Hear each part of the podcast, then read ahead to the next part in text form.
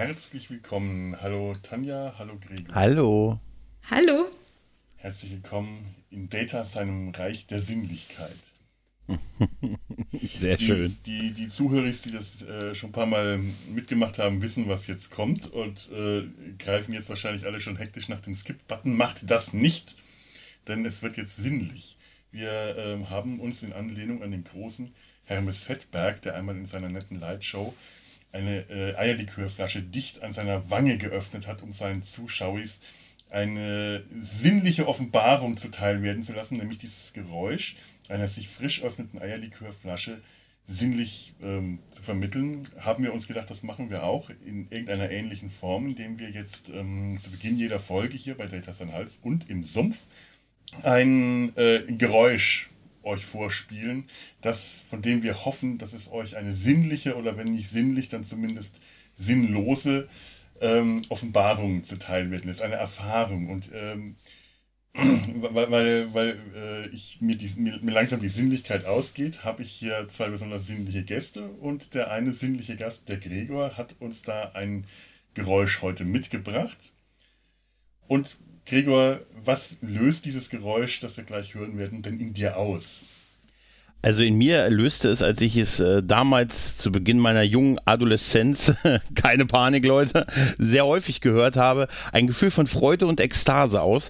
Und noch heute ähm, freue ich mich immer wieder, es so retromäßig zu hören, denn es eröffnete mir, und das ist im Geist von Star Trek, eine neue Welt, unbekannte Welten, wo ich noch nie vorher gewesen bin. Dieses Geräusch ermöglichte mir den Zugang dahin. Und deshalb, äh, ja, ein Quell ewiger Freude und ein schönes Nostalgiegefühl. Dann spiele ich das mal ab.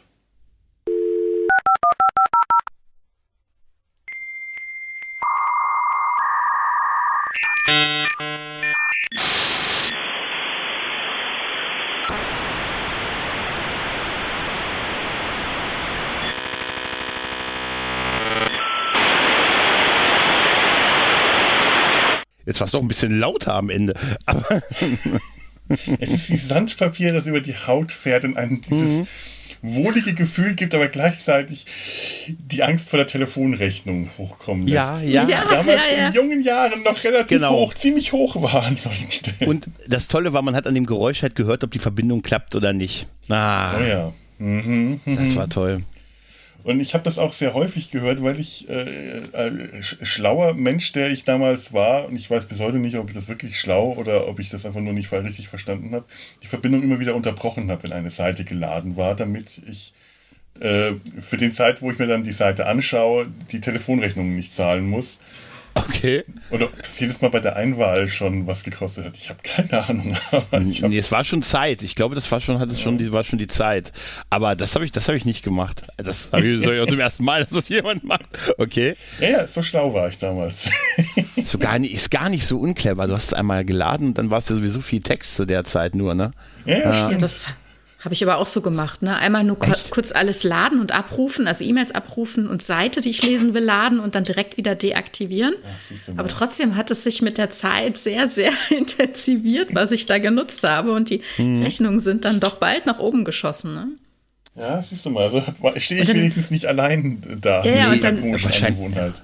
Und dann wollte ich im Forum schreiben, habe wie gesagt die Seite geladen, ähm, dann offline gegangen, alles gelesen, meine Antwort in Word vorgeschrieben, online gegangen, gepostet. Oh ja. Hm. Hm. Also auf jeden Fall wart ihr das definitiv dann doch. Gemacht. Dann wart ihr doch cleverer als ich anscheinend. wenn, wenn ich es nur allein gewesen wäre, würde ich das jetzt nicht sagen, weil dem, dem ganzen, alles, was ich mit Computern mache, liegt ein so beschämendes Unverständnis von Technik zugrunde. Dass, ja, das äh, ist bei mir auch so. Ja, das damit verbunden, dass der Computer mein Hauptarbeitsmittel, äh, Werkzeug heute mittlerweile geworden ist, eigentlich mhm. äh, total absurd ist, wenn ich mir das richtig überlege. Ich dachte, über den, den Bleistift, äh, raffinierter als Bleistift und Bleistiftspitzer wird es technisch nie bei mir werden. Das hat sich geändert.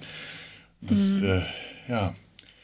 Aber dieser, dieser Klang, dieses, dieses schrille Schreien des Modems, mhm. das, äh, das, das, das hat wirklich in mir eine Mischung immer aus, aus Vorfreude, aus, ah, jetzt kommt die große Welt und gleichzeitig immer so ein, so ein bisschen Angst, ich könnte irgendwas mhm. Falsches anklicken und dann muss ich unglaublich viel bezahlen, weil ich Der irgendwas Teil. nicht verstanden habe. Das ist wirklich so eine ganz gemischte, das ist eine Gänsehautgeräusch. Ja, das hat es ja so toll gemacht und ich glaube, es gibt kein anderes Gefühl, was diese beiden Sachen so ja. ausgelöst hat, wie dieses Geräusch damals. Und das Internet war ja. für mich auch richtig fremd. Ich bin überhaupt erst, ich glaube, 99 dazugekommen, ins Internet zu gehen, weil ich das mhm. vorher keine Lust hatte. Und da hatte ich dann zum ersten Mal einen eigenen Computer. Und auch der hatte erstmal kein Internet, weil ich dachte, boah, Internet, wer braucht denn sowas? Und dann habe ich es mhm. dann doch recht schnell gebraucht. Da war ich auch schon 26, also nicht mehr ganz so adoleszent. Zumindest hm. ähm, in gewissen Bereichen. Wenn du einmal im Internet warst, konntest du nicht mehr zum Playboy zurück, Leute. Ja, so sieht es einfach mal aus. Auch die Geduld, die man, äh, die, die, die Geduld, eine, eine, eine, ich, nee, nee, die, eine Sinnlichkeit hinauszuzögern, bis sich das Bild aufgebaut hat. Nee, ich weiß jetzt nicht hm. weiter. Ja, ja, ich weiß aber genau, was du meinst. Das Janeway-Foto. Oh, es dauert noch sechs da, Stunden, dann ist es fest, fertig geladen. Ja, ist schon absurd das, eigentlich. War das aus, äh, aus den Simpsons? Simpsons. Ja, ja. Ja, genau. Der Comicbook-Guy, ne? Das ist genau, ja, ja. Ich, oh, nach eineinhalb Stunden, dann ist das Bild fertig geladen und dann, was auch immer. oh Gott, schrecklich. Bis wann gab es diese Modems eigentlich? Ich, also vom Geruch, ich würde jetzt wirklich sagen, dass mit Ende der 90er, frühe 2000er endete das auch, bin ich der hm. Meinung. Hm. Meint ihr, dieses Geräusch hat man 2004, vielleicht am 8. Oktober 2004 noch gehört? König der ja. Überleitungen fragt das? ich sage ja. Mancherorts bestimmt. So, und damit kommen wir nämlich dann auch zum 8. Oktober 2004.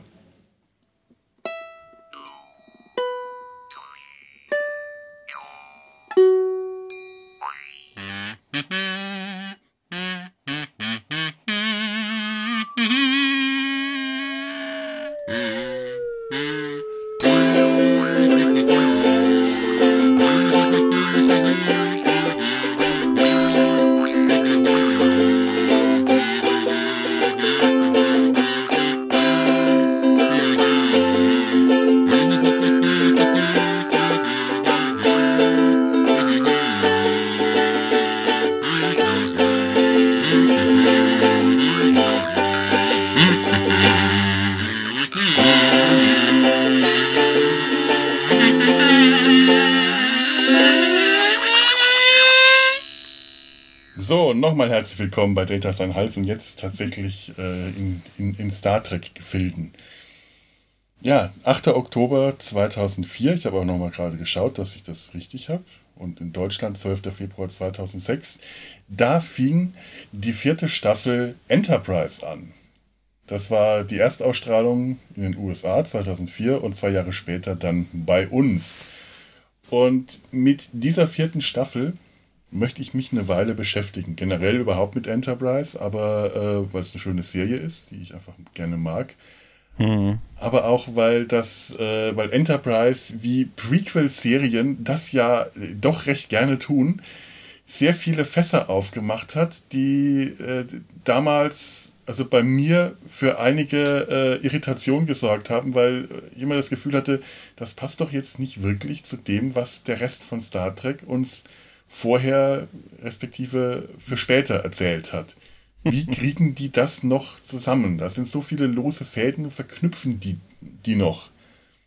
Und in der vierten Staffel haben sie das ja tatsächlich dann, ähm, nachdem eigentlich schon ziemlich klar war, dass die Serie nicht viel länger äh, machen wird als wahrscheinlich die vierte Staffel, mhm. ähm, haben, haben sie das dann versucht, eben diese losen Fäden in mehreren Mehrteilern zu verknüpfen. Und was ich jetzt vorhab, ist so ein bisschen äh, in den kommenden Folgen, Zeiten, Monaten, Jahren, das wird je nachdem, wann es sich ergibt, mit so ein paar dieser losen Fäden aufzuräumen, um mal zu schauen, welche, welches Fass, das sie aufgemacht haben, um ein anderes Bild zu bedienen, sie wie geschlossen haben. Und der erste lose Faden den, äh, um den wir uns heute kümmern, es ist äh, der temporale Kalte Krieg, was sie gleich direkt in der allerersten Folge der ersten Staffel eingeführt haben.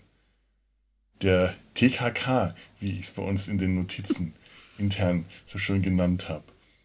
Und dann direkt von Tanja äh, die Assoziation Tiefkühlkost oder TKKG kam. Und ich das jetzt nicht mehr aus dem Kopf bekomme. dass da eigentlich Gabi noch fehlt. Aber es ist ja Krieg und deswegen dürfen Mädchen nicht dabei sein, weil es zu gefährlich ja. ist. Da hat sie Tarzan zu Hause gelassen. Ja, Tarzan. Bei ihrem Hund. Aber der ja. Hund durfte wahrscheinlich mit. Ja, und äh, das ähm, Jetzt habe ich, den, jetzt hab ich wegen diesem blöden TKKG-Witz schon den Faden verloren. Das, das habe hab ich jetzt davon. So viel zu den losen Fäden. Ja, super. Mhm. Die eigenen losen Fäden sind immer die besten. Mhm. Ja, ähm, mit, der, äh, mit den ersten beiden Folgen der, der vierten Staffel ähm, Sturmfront, Stormfront, haben sie tatsächlich versucht, oder äh, ja, versucht, oder es geschafft, eben genau diesen, äh, diesen Story-Arc des temporalen Kalten Kriegs, den sie über drei Staffeln lang immer wieder auf ein, aufs Tablett gebracht haben, die, die, die Macher von Enterprise, dann zu beenden. Hm. Mit dieser Doppelfolge wollen wir uns heute ein bisschen beschäftigen, aber auch generell so mit dem temporalen Kalten Krieg einfach mal schauen, wie das bei uns damals so ankam, wie, wie, haben wir das wahrgenommen, wie haben wir das Ende jetzt empfunden? Ist das ein, eine zufriedenstellende äh, Be Be Beendigung die, also, äh, dieses, die, dieser Story oder sind da noch lose Fäden übrig geblieben?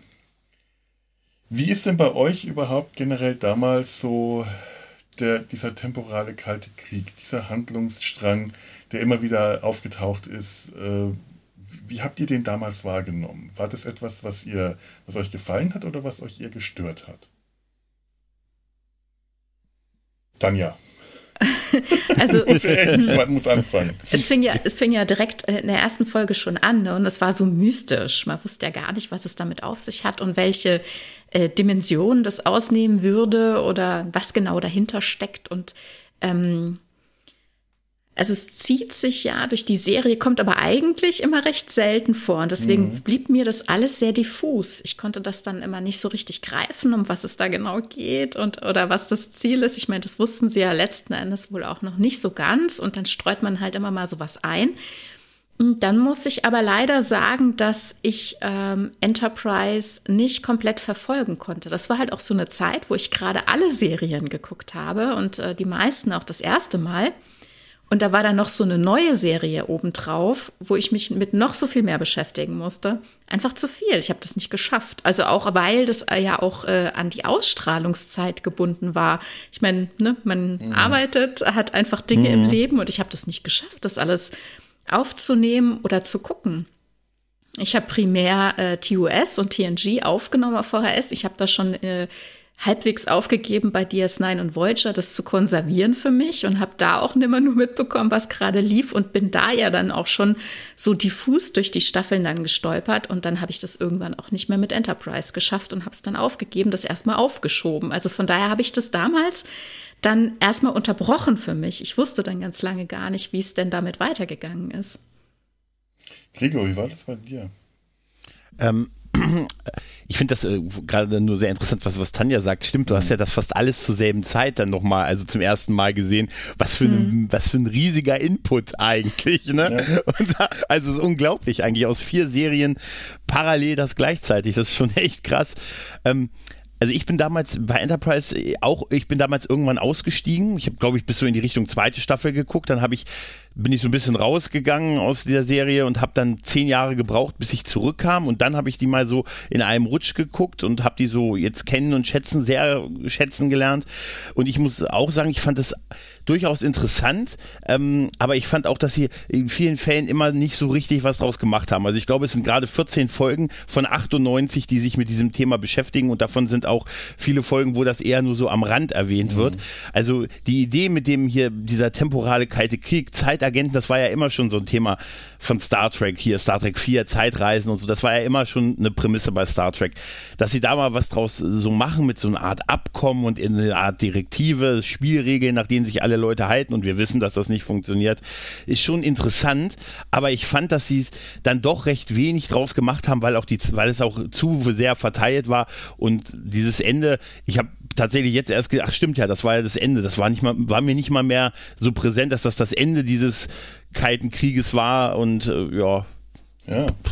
Es war ist ein bisschen mir, ins Nichts gelaufen. Mhm. Ja. ja. es war bei mir auch recht ähnlich. Also 2000, äh, 2004, äh, 2006 um den Dreh rum ähm, hatte ich schon hatte ich keinen Fernseher mehr und habe mir meine Unterhaltung entweder von DVDs geholt oder irgendwie mhm. äh, ja aus dem Internet besorgt. Da kommt das Modemgeräusch wieder äh, wieder mit ins Spiel. Und äh, meine aktive Star Trek-Zeit war zu der Zeit auch vorbei. Aber ja. Enterprise hat mich dann wieder interessiert. Nur es war halt schwierig, da lückenlos ranzukommen. Äh, Gerade weil das Internet und Streaming, äh, solche Dinge waren dann doch eher noch Zukunftsvisionen. Also habe ich sehr lückenhaft in zum Teil sehr schlechten Bildqualitäten und auf sehr dunklen Pfaden und äh, aus dunklen Ecken mir diese Serie zusammengeräubert, um es mal ganz äh, deutlich zu sagen. Und äh, hatte daher auch überhaupt kein richtig einheitliches Bild. Zum Beispiel die ganze dritte Staffel, dieser Xindi-Krieg, den habe ich wirklich mhm. erst jetzt äh, vor äh, ein, zwei, drei Jahren verstanden, als ich das auf Netflix nochmal gesehen habe. Mhm. Und den temporalen Kalten Krieg, das war so eine Geschichte, die äh, so bruchstückmäßig aufgeploppt ist. Ganz viele Dinge habe ich verpasst und ein, einen ganz wichtigen Teil, der in einem, einem Satz vorkam, habe ich überhaupt erst letzte Woche erfahren. Dachte, ach so, jetzt wird mir welcher, welcher war das? Ähm, Mist. ja, hervorragend, hervorragend. Ich habe das Heilmittel gegen folgende Krankheiten vergessen. oh. Das kommt ja bestimmt wieder. Fällt mir wieder ein, aber ja. es war nee, wirklich ich, so ein Moment. Also ich glaube, das Problem war wirklich, dass sie das über die ganze Serie halt gezogen haben und dafür haben sie es nicht konsequent am Stück zu sehr verfolgt. Und das war ja auch so ein bisschen, das hing ja auch viel an diesem, an diesem Daniels, ne, diesem Zeitagenten aus dem 31. Jahrhundert oder 29. Ich vergesse, verwechsel jetzt immer. Und der war ja auch nur, ich glaube, in drei oder vier Folgen dabei. Ne, also wenn ich das jetzt noch so richtig auf dem Schirm habe. Und ich glaube, damit war es einfach zu, zu weit, zu, nicht konsequent genug. Die hätten das vielleicht wirklich als, als Story-Arc für eine Staffel mitnehmen sollen. Da wäre es wahrscheinlich besser gelaufen, als es so, wir haken das gleich mal zu Beginn der vierten Staffel an, damit wir mit den Restlasten durch sind. Halt, Hätten ne? die da noch eine ganze Staffel draus gemacht, das hätte richtig gut werden können. Sich dann wirklich darauf konzentrieren, weil solche Zeitreisegeschichten mag ich schon, vor allem wenn ja, man klar. so Wechselwirkungen noch intelligent schreibt und äh, da kann ja viel Spannendes passieren. Mhm. Ähm, ich übrigens, mir ist gerade wieder eingefallen, was es war. In einem oh, Satz -hmm. sagt Daniels, dieser, der Zeitreiseagent aus der Zukunft zu Archer, dass der ganze Xindi-Krieg eigentlich überhaupt nicht hätte passieren dürfen. Dass, es, mhm. äh, dass der nur wegen diesem temporalen Kalten Krieg überhaupt passiert ist, dass der in der eigentlichen Geschichtsschreibung nicht vorkam. Und das erklärt eigentlich darum, warum wir vorher, später nie was von den Xindi gehört haben. Also in den all den anderen Serien, die alle nach, zeitlich nach Enterprise spielen, aber vorher ausgestrahlt wurden, war ja nie ein Wort von den Xindi. Und das hat mich in dieser Serie immer wahnsinnig gemacht, warum die so einen Riesenfass mit diesem Xindi-Krieg aufmachen. Und man aber genau weiß, der, die Xindi wurden in keiner der anderen Serien auch nur erwähnt, weil klar, die ja noch nicht wissen konnten, die Schreiber, dass da später mal im Prequel die vorkommen. Und mit diesem einen Satz wird das erklärt weil das mhm. tatsächlich nicht die eigentliche Geschichte war und die jetzt nur durch diesen temporalen Kalten Krieg dazu kam. Aber kann man dann, also ich meine, das ist wieder dieses Zeitreiseproblem, äh, kann man dann davon ausgehen, dass es dann in den zukünftigen Serien nicht hätte schon sein müssen? Oder haben wir die erste Version gesehen, bevor in der Vergangenheit dann die Zeit geändert wurde? Ich würde auf das zweite tippen, hm. aber ja dann kommen wir wieder mit Zeitlinien und äh, solchen Dingen äh, ins Gehege. Also beziehungsweise dann müssen wir die auch wieder mit reinnehmen. Und wie viele Zeitlinien es jetzt mittlerweile offiziell bei Star Trek gibt, weiß ich nicht. Inoffiziell wahrscheinlich unendlich viele. Ich habe keine Ahnung. Ja, aber sagen wir mal ehrlich, diese ganze Sache ist natürlich schlicht und ergreifend, weil das einfach eine Serie ist, die später produziert wurde. Ne? Deshalb sind, und dass man, warum, ich finde es auch gar nicht verkehrt, dass man sagt, wir führen da auch nochmal Wesen ein, die man später nicht mehr kennt. Da sind dann 100 Jahre vergangen. Vielleicht hat man mit denen einfach keinen Kontakt mehr, man redet nicht mehr mit denen. Diese haben sich in eine andere Richtung entwickelt. Warum? Es muss ja nicht alle nochmal wieder auftauchen. Also theoretisch hätte man das auch also akzeptieren können halt. Ne? Ja, es ich ist meine, halt das ist jetzt eine Begründung. Mhm. Ne? Aber es ist halt einfach ein extrem großer Einschnitt in die äh, äh, Geschichte der Menschheit, also in die Erde, Erdgeschichte, in die Geschichte der Föderation. Ähm, mhm. Dieser Xindi-Krieg eine verdammt große Sache. Ähm, da da wirkt es einfach seltsam, wenn der später, vorher, später nicht mehr erwähnt wird. Und ähm, naja, aber du gut. hast natürlich recht. Man, man, man kann nicht nur mit dem arbeiten, was man schon vorher hat, wenn man neue Figuren einführt damit ja, spannender zum, wird. Ähm. Zum einen das und zum anderen, na klar, könnte man in, ich sag mal, einer Aufzählung von Konflikten oder so das mal erwähnt haben, aber letzten Endes 200 Jahre mhm. später, gut, es sind sehr viele Millionen von Menschen auf der Erde umgekommen, aber nichtsdestotrotz war das halt auch nur in Anführungszeichen eine Episode dann in unserer Geschichte, ne? Und 200 mhm. Jahre später. Ist lange. Ne? Es ja. ist halt auch lange her, ne? Und natürlich hat das jetzt die Serie zum Beispiel, äh, diese ganze dritte Staffel beschäftigt. Und natürlich, es fing ja auch schon vorher in der zweiten Staffel an, aber mh, letzten Endes, äh, was war in, in die Geschichtsbücher, also was steht dann da, sag ich mal, äh, für diese Jahreszahl? Wer alles, also dass viele Menschen gestorben sind, dass es äh, diesen Konflikt gab, ähm, dann ja auch noch angestachelt aus der Zukunft, äh, dass die Cindy ähm, sich dann gezwungen gesehen haben, eben diese Waffe zu schicken und äh, den Versuch, die Erde zu zerstören, dass das von Archer und seiner Crew äh, verhindert wurde. Und ja, ne, also ich meine, das, und das war dann auch dieses Kapitel, sag ich mal dazu. Natürlich gibt's mehr, ne? Aber ich meine, mhm. das muss ja dann in 200 Jahren nicht immer zu erwähnt werden. Und genau. also von daher, ich finde das schon in Ordnung. Wo das sicher ein Trauertag geworden ist. Oh, na, ja. Das ist in die Waffe. Das wird sicher ein Trauertag Gedenktag, geworden ja. Aber, äh, ja, genau, ein Gedenktag, ja. Aber was du gerade gesagt hast, dass das nicht mal in irgendeiner Aufzählung von Konflikten erwähnt wird, äh, weißt du, eigentlich sowas und äh, äh wäre, wäre möglich gewesen. Das heißt, nein, wäre eben nicht möglich gewesen, wäre wünschenswert gewesen, aber nicht möglich, nicht machbar. Ja. Aber, hätten sie halt, ja. ich sag mal, in TNG-Zeiten zum Beispiel sich noch irgendwas ausdenken müssen, was man später dann eben mit Leben füllt. Ne? Aber jetzt, mhm. ne, wenn es nicht dabei ist, ist es eben nicht dabei. Beziehungsweise ich finde es aber auch gut, dass man nicht sagen muss, hm, es wurde nie erwähnt und deswegen darf das dann am Ende der Serie auch alles nicht stattgefunden haben. Wir müssen quasi es wieder auf Null drehen. Wie ja. das ja zum Beispiel auch mit der Handlung ist dieser Doppelfolge, die wir heute ein bisschen ja, betrachten. Ja. Mhm. Ne, wenn mhm. wir ähm, uns damit beschäftigen, wie zum Beispiel der Zweite Weltkrieg verlaufen ist. Und wenn wir dann in dieser Folge sehen, äh, was wir da gezeigt bekommen, und dann ist uns natürlich klar, das kann ja alles irgendwie gar nicht stattgefunden ja, haben. Ja, gerade ne? dieses also, auf Null drehen, das ist, das ist was mhm. da kommt. Da möchte ich später nochmal äh, ganz deutlich drauf äh, zurückkommen. Also damals hat mich das Ganze tatsächlich sehr gestört, diese Xindi-Handlung. Einfach weil mhm. ich sie auch nicht äh, richtig ohne Lücke sehen konnte und verfolgt habe. Die war mir zu wirr. Ich habe es nicht verstanden und ich habe mich darüber geärgert.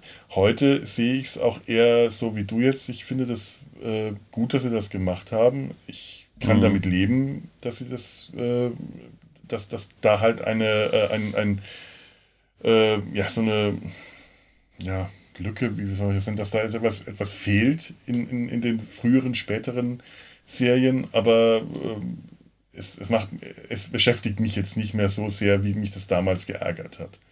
Hm. Ähm, was ich gerade aber noch machen wollte, mir ist aufgefallen, äh, für die ähm, Star Trek-Fans, die das jetzt vielleicht gerade gar nicht mehr so richtig auf dem Schirm haben, die das unter Umständen genau wie wir damals gesehen haben, nicht richtig verfolgt haben und äh, auch nicht mehr so richtig wissen, was war jetzt das nochmal, versuchen wir vielleicht mal kurz diesen temporalen Krieg einmal zu erklären, was ist da eigentlich, was da eigentlich vor sich gegangen ist. Wir können es wahrscheinlich auch nur ähm, unzulänglich wiedergeben, aber wir probieren es mal.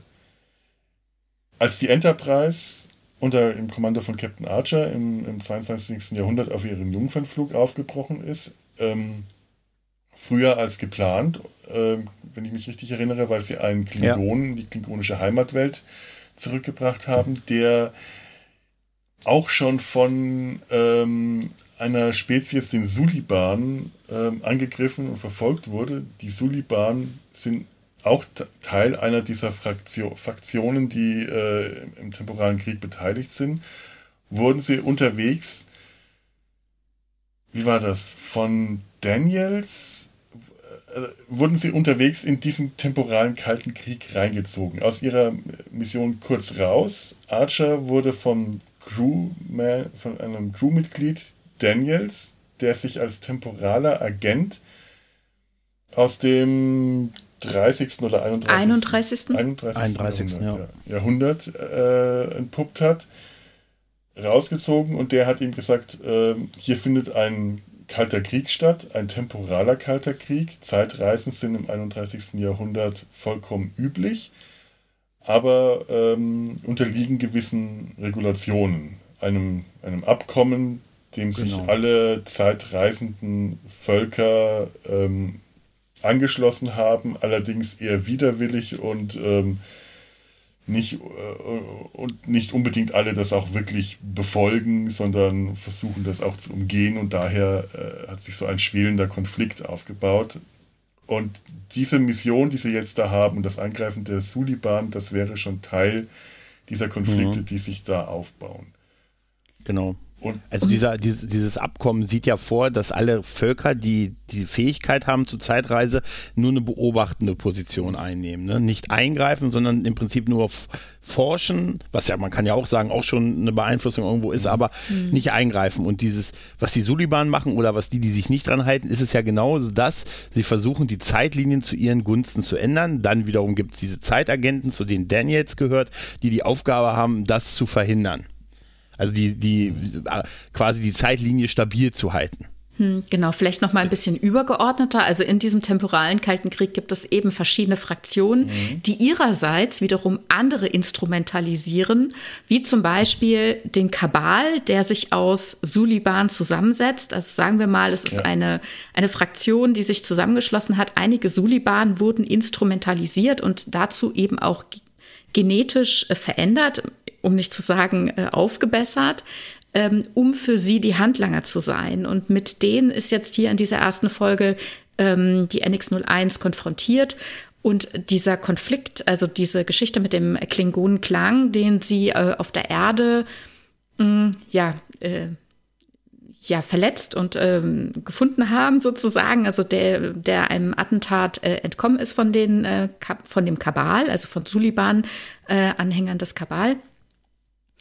Ähm, der ist eben schon mit Informationen ausgestattet, um das Klingonische Reich darüber zu informieren, dass die äh, Unruhen, die gerade passieren im Klingonischen Reich, nicht äh, von innen heraus passieren, sondern eben auch wiederum durch ähm, äh, Einfluss von außen, durch den Kabal oder eben andere äh, Fraktionen, ähm, ja, wahrscheinlich durch den Kabal, ähm, weil ja dann eine Suliban äh, diese Informationen an, an Klang weitergegeben hat. Und also, ne, also man merkt hier, übergeordnete Fraktionen haben Mittelsmänner äh, in, in, in jeweiligen Zeiten, wie zum Beispiel die Cindy, die ja auch nur wiederum äh, benutzt werden von anderen mit eigenen Interessen.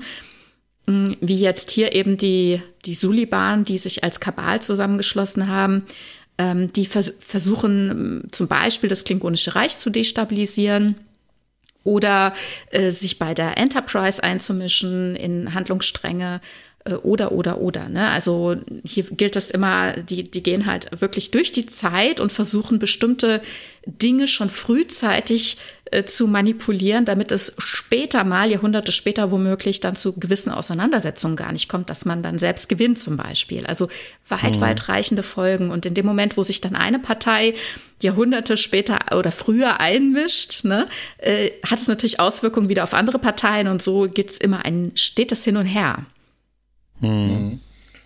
Ja, und ähm, was, was, nein, was, was ich, was, was daran, ja, es ist, es ist halt äh, timey-wimey, wibbly-wop so ein bisschen. Also der Doktor würde sich da sehr wohlfühlen, wahrscheinlich. Aber gerade diese ähm, Darstellung auch von diesen unterschiedlichen Zeitlinien, die sehen wir ja auch so in so Greenscreen-Szenen, wenn dann einzelne Personen dann auch Zeitagenten äh, sehen und im Hintergrund, wie die ja, wie die geänderten Zeitlinien Auswirkungen haben auf Dinge, die mhm. noch passieren. Also wie dann, wie sie weggewischt werden, Ereignisse oder Ereignisse anders dargestellt werden. Das ist schon, also das ist schon ein Riesenfass, was die da aufmachen, muss man natürlich sagen. Ne? Also eigentlich dürfte es gar nichts anderes mehr geben, weil du, du selbst als handelnde Person, wie auch die Enterprise, du kannst dir ja nie sicher sein, ob du jetzt nicht irgendwo in einer Mani was ist dann der Unterschied zu einer dem normalen Ablauf und einem manipulierten Ablauf? Das kannst du ja, wie sollst du das auseinandeiter Das geht das, ja gar nicht. Das, kannst das ist dein du, Leben halt, ja. ne? Das, kann, das ja. kannst du aus der Sicht des, des, des Unbeteiligten, also des, des äh, Nicht-Zeitwissenden äh, eigentlich überhaupt nicht, nicht erkennen. Genau. Und die ganzen, ähm, äh, also überhaupt alles, was da passiert an, an Handlungen, also, äh, es, es läuft alles immer so ein bisschen im Hintergrund. Man, man, man kommt mal für ein paar Minuten, tritt plötzlich Daniel ins Spiel. Das heißt, Archer betritt einen, Captain Archer betritt einen Lift oder geht mhm. um eine Ecke und ist plötzlich irgendwo ganz woanders äh, mhm. im 26. Jahrhundert. Auf Wurde der, Q schon so gemacht.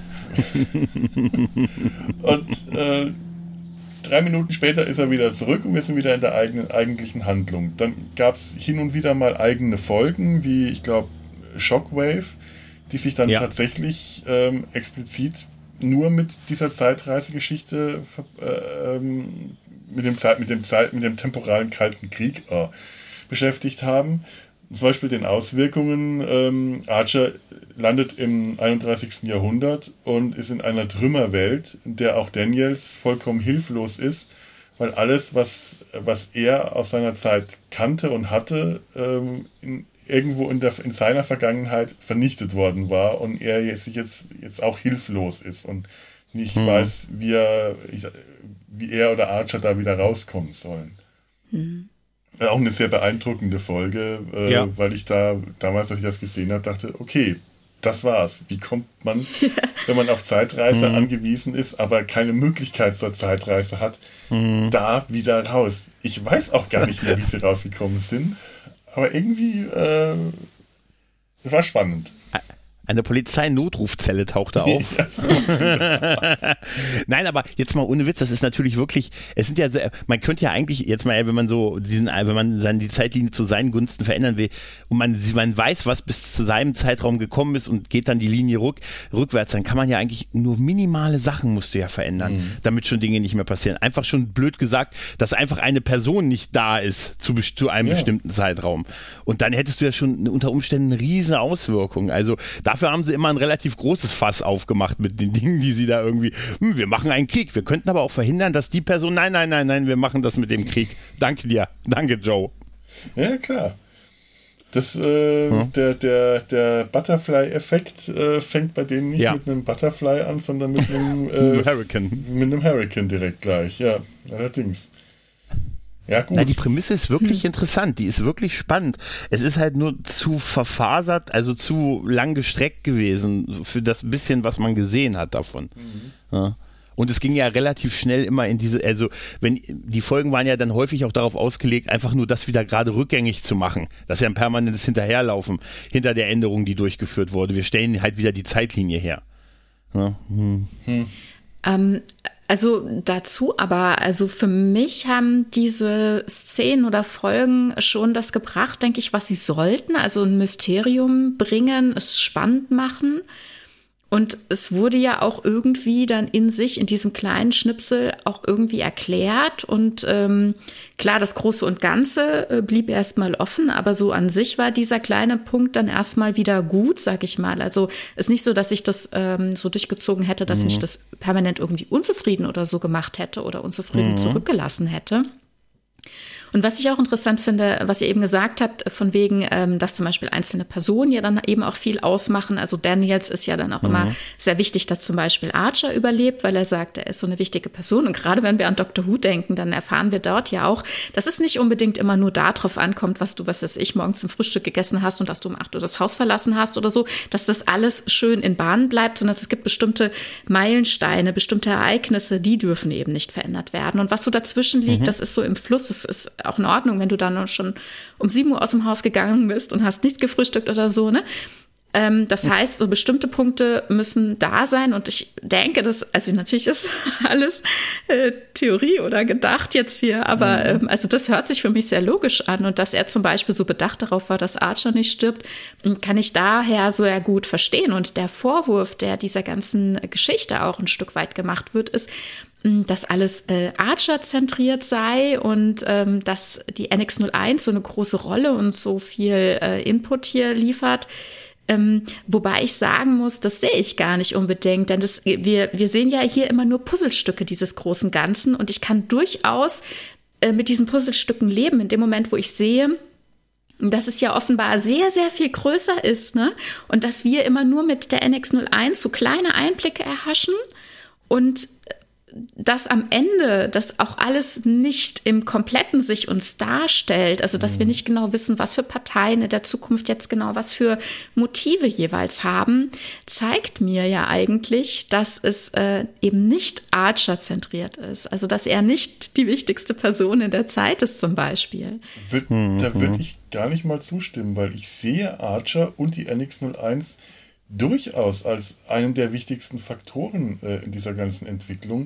Es ist jetzt nicht so wie im 23. und 24. Jahrhundert, wo die Enterprise nur einfach eines von sehr vielen Schiffen, vielleicht dann auch im 24. das Flaggschiff ist und der Captain der Enterprise nur einer von sehr vielen Captains ist und einfach sehr viel passiert, sondern die NX-01 ist zu dem Zeitpunkt das einzige ähm, Schiff, der, der, der, Sternflotte ja. mit äh, Warp 5 Antrieb und das wirklich unterwegs ist draußen, also wirklich richtig unterwegs ist und etwas bewirkt. Und Archer ist der Captain dieses Schiffs und damit die wichtigste Person, der wichtigste. Entscheidungsträger ja. und auch von seiner ganzen Persönlichkeit auch so dominant. Für die Erde, genau, für die für Sternflotte. Die genau, genau. Genau, das sehe ich nämlich, das sehe ich nämlich auch so, weil es wird ja auch von Zeitagenten geredet und äh, das, äh, es wird auch, glaube ich, mal erwähnt, dass auch noch woanders Änderungen stattgefunden. Also wäre ja blöd, wenn die sich wirklich nur auf diese eine Sache konzentrieren würden. Wenn du jetzt ja, sagst, wir haben ganz viele Völker, die das können, also das sehen wir halt nur nicht, weil wir halt auf der NX1 sind. Das ist halt ein kleiner Teil davon, sicher ein wichtiger Teil, aber jetzt mal ganz ehrlich, ist eine Fernsehserie und der Mann hat eine Haupthandlung zu führen. Also natürlich muss er, ja, ganz ehrlich, muss es dann auch auf ihn ein bisschen gemünzt sein halt, ne? Genau, ja, aber hier im 22. Jahrhundert aus erdenzentristischer Sicht. Aber wir haben hier zum Beispiel mhm. hier in dieser ersten Folge schon auch gehört, dass es äh, versucht wird, im Klingonischen Reich äh, genau. äh, zu intrigieren, dass dort mhm. Äh, destabilisierende Maßnahmen äh, passieren. Und darüber erfahren wir nichts und wir erfahren auch über ganz viele andere Dinge nichts. Ne? Oder was, genau. was zum Beispiel die Cindy überhaupt dazu verführt oder dazu hinbringt, zu denken, sie müssten die Erde zerstören zerstören, damit die Menschen ausgerottet werden, bevor sie sie vermeintlich in der Zukunft äh, ausrotten würden. Also wir Menschen sie in der Zukunft die Cindy ausrotten würden. Das wiederum ja auch quasi ähm, äh, beeinflusst äh, durch diese Sphärenbauer, die genau wie jetzt hier eben, äh, also am Anfang, wir sprachen davon, dass die, äh, dass der Kabal, also diese genetisch aufgewerteten Suliban ja quasi von diesem Zukunftstypen, von dem Future Guy, ähm, äh, instrumentalisiert wurden. Ne? So wurden ja wiederum mhm. andere auch von anderen äh, instrumentalisiert. Und von, also wir kriegen einen Hauch davon, was dort alles passiert. Das sind viele Fraktionen. Und wie du sagst, Gregor, es sind viele Zeitagenten später, also jetzt gerade mhm. hier äh, in der vierten Staffel dann, mh, gezeigt, sehr viele unterwegs und die haben ja auch wiederum alle ihre Aufgaben und Agenten und ja. äh, Agenten und Agenten. Agenten. Ja, ja. genau die, äh, die wiederum auch wiederum Kontakte haben in die Vergangenheit und, und, und. Ne? Also und das alles hier, natürlich ist das hier, was die Sternflotte und das 22. Jahrhundert betrifft, Archer zentriert. Na klar, es ist die NX-01 und wie du sagst, es ist das Schiff, das draußen ist. Aber es ist nur ein Puzzlestück in all diesem temporalen Krieg. Ne? Genau. Eine Schlacht im Krieg vielleicht, ne? Mhm. Ja, ja, natürlich. Dieser ganze äh, äh, Xindi-Konflikt ist eigentlich ein, äh, eine Schlacht im temporalen äh, Krieg oder auch im temporalen Kalten Krieg zu dem Zeitpunkt. Eigentlich nur, mhm. möglicherweise auch nur ein Randkriegsschauplatz. Äh, äh, der nimmt für, für uns sehr viel Platz ein, für die Serie mhm. sehr viel Platz ein, weil es halt aus Sicht der Erde erzählt wird. Aber es kann sein, dass das äh, äh, im gesamten temporalen Krieg generell gar nicht so groß ist, wie wir das wahrgenommen, äh, wie wir das jetzt wahrnehmen oder wie das in der Serie wahrgenommen mhm. wird. Dass da andere Schauplätze unter Umständen viel wichtiger sind und das sind halt dann andere Leute damit beschäftigt, die wir nicht zu sehen bekommen. Das kann schon sein. Mhm. Ja. Aber andererseits ist ja auch die Erde wiederum ähm, spielt den, den, den wichtigen Punkt darin, die Föderation zu bilden. Ohne die Erde würde die ja. Föderation nicht gebildet mhm. werden und ohne die Föderation gäbe es zum Beispiel die, die, die, also die, die Zeitagenten wie Daniels, die kommen ja aus der Föderation. Das ist ja ein offiz mhm. ja offizieller Teil der Föderation der Sternflotte im äh, 31. Jahrhundert und dazu muss es wiederum die Föderation geben und dazu muss es, muss die Erde, äh, darf die Erde nicht vernichtet worden sein. Und äh, also genau. es, es ist schon ähm, unter Umständen äh, für den Ausgang des, äh, für den, den, Erhalt der Zeitlinie ist, äh, ist es wichtiger, dass die Erde überlebt als das Klingonische Reich, wenn man möglicherweise ist. Wie gesagt, die, die Informationen fehlen um das Ganze ja, zu erkennen, aber ich vermute schon, dass die Erde da zu Recht einen relativ wichtigen. Äh, ja, gut, Punkt das liegt halt in der Natur der Sache. Das ist sie halt immer in, in diesen Serien ja logisch. Ne?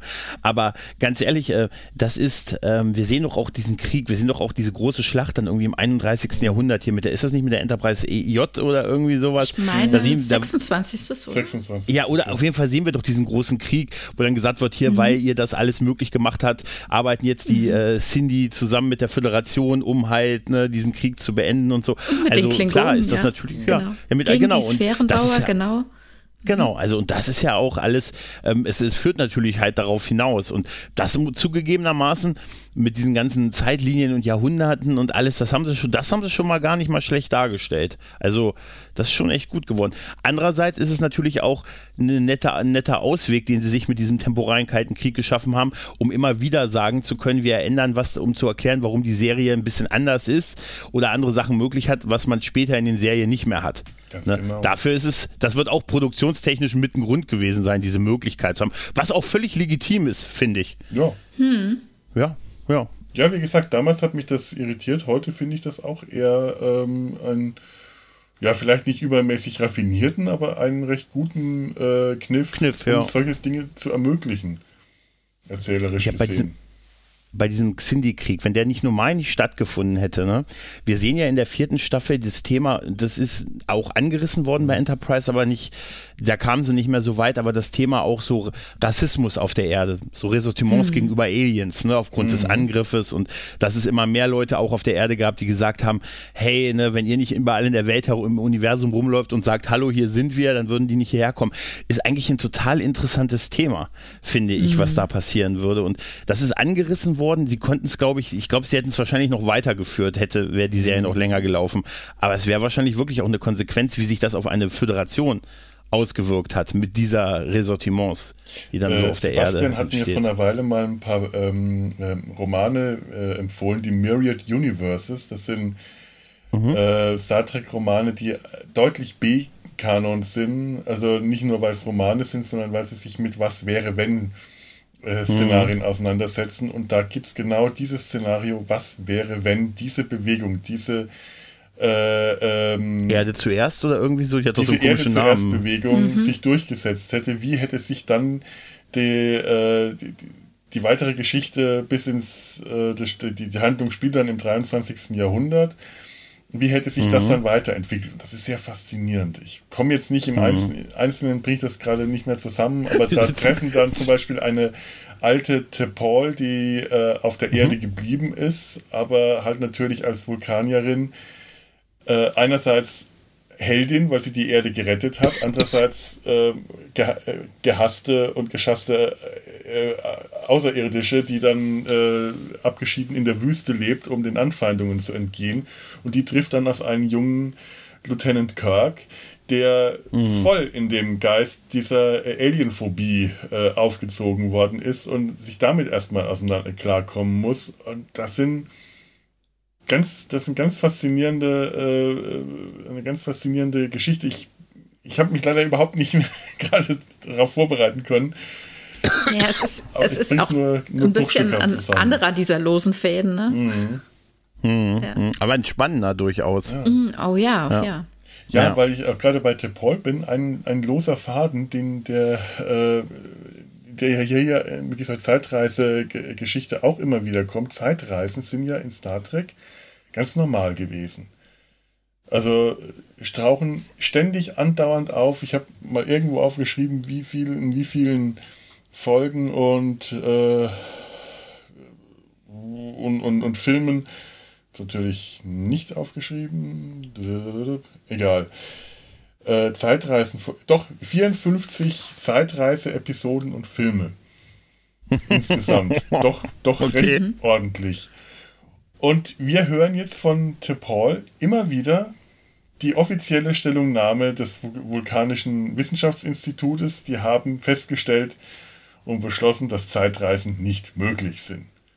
Mhm. Und im 23. Jahrhundert sind Zeitreisen nicht nur möglich, sondern auch ak äh, offiziell akzeptiert. Denn in TOS schon allein ist Ende der ersten Staffel gibt es diese Folge mhm. Assignment Earth, wo die Enterprise in der Zeit zurückreist, um die Erde im 20. Jahrhundert zu beobachten. Ja, aber auch so komplett lapidar, glaube ich. Ne? Ja. Ist es nicht so, dass sie anfängt mit Hallo, wir sind ins Jahr 1966 gesprungen, ja, um uns genau. zu sein. Also nicht mit, da musste man nicht mal mehr auf die Sonne zufliegen, wie, wie sich das gehört. Doch, weißt ich glaube, es war der Aber es war ein Unfall. Es war, war das ein Unfall? Mhm. Nee. ich meine, nee, ich meine, es ist kein Unfall. Nein, nein. Ich meine auch, dass sie, dass sie, dass sie da aktiv sagen, wir sind einfach in die Zeit zurückgesprungen. Ich glaube, es kommt später nochmal irgendwo durch einen Unfall vor, aber ähm, vielleicht bringe ich es durcheinander. Vielleicht hast du recht, aber ich glaube auch, dass es hier tatsächlich Absicht war, dass es ihre Mission war, das zu beobachten und dass sie, dass sie auch den Slingshot-Effekt mhm. verwendet haben. Der wird nur nicht gezeigt, aber es wird zumindest gesagt. Aber ich kann total daneben liegen gerade. Ich also ich denke, sicher. es ist ein Unfall. Hm. Ach, na gut, also aber was du gesagt Erde, hattest, ja. was du gesagt hattest, die, ähm, äh, die Einstellung der Vulkanier, ne? Also es ist nicht logisch ihrer Meinung nach. Es gibt keine Beweise dafür, dass es ähm, oder keine Grundlage ist zu, anzunehmen, dass es möglich ist oder jemals sein wird. Ne, und das ist ja diese absolute Denke, die die VulkanierInnen hier in dieser Ära ja ausmacht. Und im Laufe der vierten Staffel, da gibt es ja dann eben dann noch äh, den weiteren Handlungsstrang, der äh, die Geschichte Vulkans und äh, auch ihre, ich sag mal, Glaubensrichtung mhm. näher beleuchtet. Mm, ist ja, ist ja wirklich sehr spannend, wie uns hier in Enterprise äh, diesen, ich sag mal, Paradigmenwechsel gezeigt wird. Ja, ich finde genau. das, ich find das äh, total klasse. Und ich finde es äh, auch spannend, zum Beispiel, ähm, da gab es eine Szene ähm, in der zweiten Staffel, wo Paul mit Dr. Flox zusammensitzt und ähm, sie sagt, ja, das ist ja alles nicht möglich so. Und dann sagt er, naja, ähm, also man muss halt ähm, Überraschungen annehmen. Also es geht darum, seine Überzeugungen je nach dem neuesten Wissensstand eben äh, zu revidieren. Ne? Das finde ich äh, sehr schön, weil die VulkanierInnen tatsächlich in keinster Weise offen sind gerade. Also in dieser Ära mhm. hier. Mhm. Mhm. Ja, denen, denen fehlt die vulkanische Neugier, denen fehlt die Offenheit für, äh, für das Unbekannte, der Forscherdrang, alles das, was man später mit Vulkaniern doch eher in Verbindung bringt, wenn nicht unbedingt als Hauptcharakteristikum, aber dann doch als etwas, was sie mit, mit ausmacht. Und auch das, wie du sagst, ist einer dieser losen Fäden, dieser Paradigmenwechsel, den die, äh, die Serie in der vierten Staffel tatsächlich in einer, wie ich finde, sehr schönen, ich glaube, Dreiteiler-Folge äh, thematisiert mhm. hat. Und dieser, die, dieser, diese kurze Bemerkung, dass Zeitreisen nicht möglich sind, gehört halt in, in, auf, auf, zu beiden losen Fäden aus meiner Sicht mit dazu. Ja, dem, ganz ehrlich, das ist das, was die Vulkanier zu der Zeit halt offiziell bekannt mhm. geben. Mhm. Äh, meine Anführungszeichen hat man, naja. Ne? Ja, die offizielle ja. Stellungnahme, ja. Die, offizielle, Stellungnahme des, des Wirtschaftsministeriums, die haben gesagt, es gibt keine Zeitreisen. Also in der Folge Ein Planet genannt Erde, Ende ja, der zweiten ist, Staffel von es TOS. Es ist eine Forschungsmission tatsächlich, ne? Mhm. Ja, da steht genau, mit ihrer Zeitreisetechnik reist die Enterprise ins Jahr 1968 zurück, um herauszufinden. Ich meine nämlich auch, dass das äh, da so lapidar mit ist keiner, ist jederzeit möglich gemacht wurde. Ne? Das mal. Ne? Später brauchte man die Sonne. Ja, da muss irgendwas passiert sein in der Zwischenzeit. Ja, ja. Und ob es jetzt die Folge ist, die wir da heute besprechen, ähm, tja, ganz ehrlich, das wage ich eigentlich zu bezweifeln. Hm.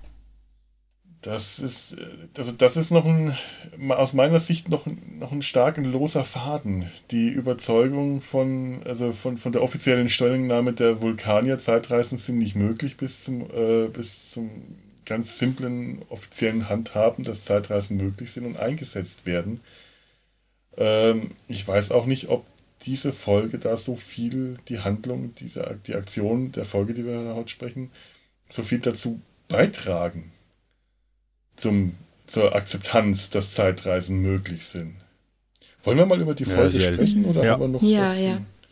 Dann, ja, ja, lass uns mal. Dann äh, machen wir das mal. Wer, wer von euch wollte jetzt nochmal? Du, Tanja, die Ja, genau. also in groben Zügen, damit wir uns alle wieder erinnern, worum es denn eigentlich geht. Also am Ende der dritten Staffel hatte ja ähm, Captain Archer die Waffe zerstört, die die Erde hätte zerstören sollen. Also mit Hilfe äh, vieler Verbündeter, vor allem eben auch äh, der meisten Cindy gegen die Cindy Reptilianer, nee, wie heißen sie? Reptiloiden? ähm, genau, also das hatte geklappt und die Enterprise Crew geht jetzt davon aus, dass Captain Archer mit der Waffe zerstört wurde, weil man konnte sein Signal oder ihn eben nicht mehr erfassen und rüberbeamen. Jetzt starten wir in diese vierte Staffel mit dem Wissen, der Captain ist tot. Wir sehen ihn allerdings schon noch äh, bevor die Staffel endete auf der Erde, vermeintlich äh, ja in einem Lazarett äh, in Anwesenheit oder der Gefangenschaft von Nazis und eben auch in Anwesenheit eines Alien. Die Enterprise äh, findet sich jetzt hier am Anfang der vierten Staffel auch wiederum im Jahr 1944, das eruieren sie nach und nach. Captain Archer befindet sich auf der Erde, wird äh, relativ bald von Widerstandskämpfern gerettet. Die Lage sieht zurzeit so aus, dass eben diese ja, Unbekannten, diese Aliens, äh, den, äh, die Nazis unterstützt haben, auch äh, Amerika ähm, einzunehmen, zumindest äh, den ähm, Osten Amerikas und ja, äh, Captain Archer schafft es mit Hilfe der Widerstandskämpfer so weit rauszufinden, ähm, was er in groben Zügen wissen muss und später auch zur Enterprise zurückzukommen. Besonders hilfreich ist ihm hier äh, Alicia Travers. Mittlerweile war auch Tosk, äh, nein, Entschuldigung, ich bin im falschen Friend. also ich bin völlig verkehrt. Okay, wartet, Moment. Mittlerweile ist äh, auch Daniels äh, auf der Enterprise aufgetaucht, der, den hat es ziemlich gebeutelt. Mm, er sagt, mittlerweile ist der Krieg quasi allumfassend geworden. Also wir sind jetzt nicht mehr in einem temporalen Krieg, so wie es aussieht. Äh, Turbulenzen also nicht mehr in, ach Gott, ich bin total verstrahlt heute. Moment, kurz, äh, okay, Moment. Also, es ist ein, kein kalter Krieg mehr offenbar, aber temporal ist er natürlich. Ja. Genau, und weil so viele Veränderungen gerade stattfinden, hat es ihn zum Beispiel im Zeitstrom ziemlich zerlegt. Also er, durch die Turbulenzen ist er körperlich extrem mitgenommen und äh, liegt also im Sterben. Äh, Wosk heißt der mhm. Oberbösewicht auf der Erde, den es gilt aufzuhalten. Das hat äh, Archer mittlerweile auch rausgefunden. Und Silic kommt noch auf den Plan, also unser äh, Vorzeige äh, Kabal Suliban sozusagen, den wir schon aus der allerersten Folge äh, kannten, der sich hier auch noch einmischt und ähm, unterstützt, dass der Tag gerettet wird. Also diese Station oder ja, diese Einheit, die den ähm, Außerirdischen helfen soll, wieder durch die Zeit zurückzureisen, denn die haben eine ganz eigene Technik entwickelt, die es auch äh, schwer äh, macht, sie aufzuspüren. Aber Daniels äh, konnte das eben und äh, hat sozusagen die Enterprise um Hilfe gebeten. Ähm, ja, und sie müssen jetzt mit Hilfe der Nazis eben einen Tunnel bauen, um wieder in die äh, Zukunft äh, zu reisen. Und wenn sie das äh, tun würden, würden sie eben dann dort wiederum den Krieg gewinnen. Also muss man sie jetzt hier aufhalten. Äh, Archer schafft es mit Hilfe von Silic und seinem Schiff, seiner Crew, das zu tun und damit ist die Zeitlinie wieder gerettet. Alles ist äh, quasi wieder auf Null gedreht. Die Doppelfolge hat sich erübrigt. Der Krieg wurde nie mit Nazis äh, aus dem Weltall bestritten und ähm, endlich haben wir quasi äh, den Cindy-Konflikt abgehakt, den temporalen Kalten Krieg abgehakt und mit Folge 3 der vierten Staffel beginnen wir in Wahrheit dann tatsächlich erst die vierte Staffel. Super. Es tut mir leid, es war ein bisschen wirr. Nein, super. das ist, liegt auch an der Geschichte, schlicht und Ja, das ist Und wirklich angemessen. Durchaus angemessen. Ab, durchaus angemessen. Hallo Manny Koto auf jeden Fall. Genau, das, das ist natürlich auch fies gewesen, ne? dass hier ähm, die ehemaligen Produzenten hier dann noch sowas hinterlassen haben. Am Ende der dritten Staffel sehen wir ja quasi schon dieses Alien, also den Vosk äh, in Nazi-Uniform und damit muss man ja irgendwas machen. Und die Frage ist, ähm, was hätte man denn machen können anstatt das? Also das ist jetzt mal ohne Witz, das ist mal echt in der Ecke geschrieben, oder? Ne? Das ist so richtig Also, mies, oder? Nochmal so richtig nachgetreten.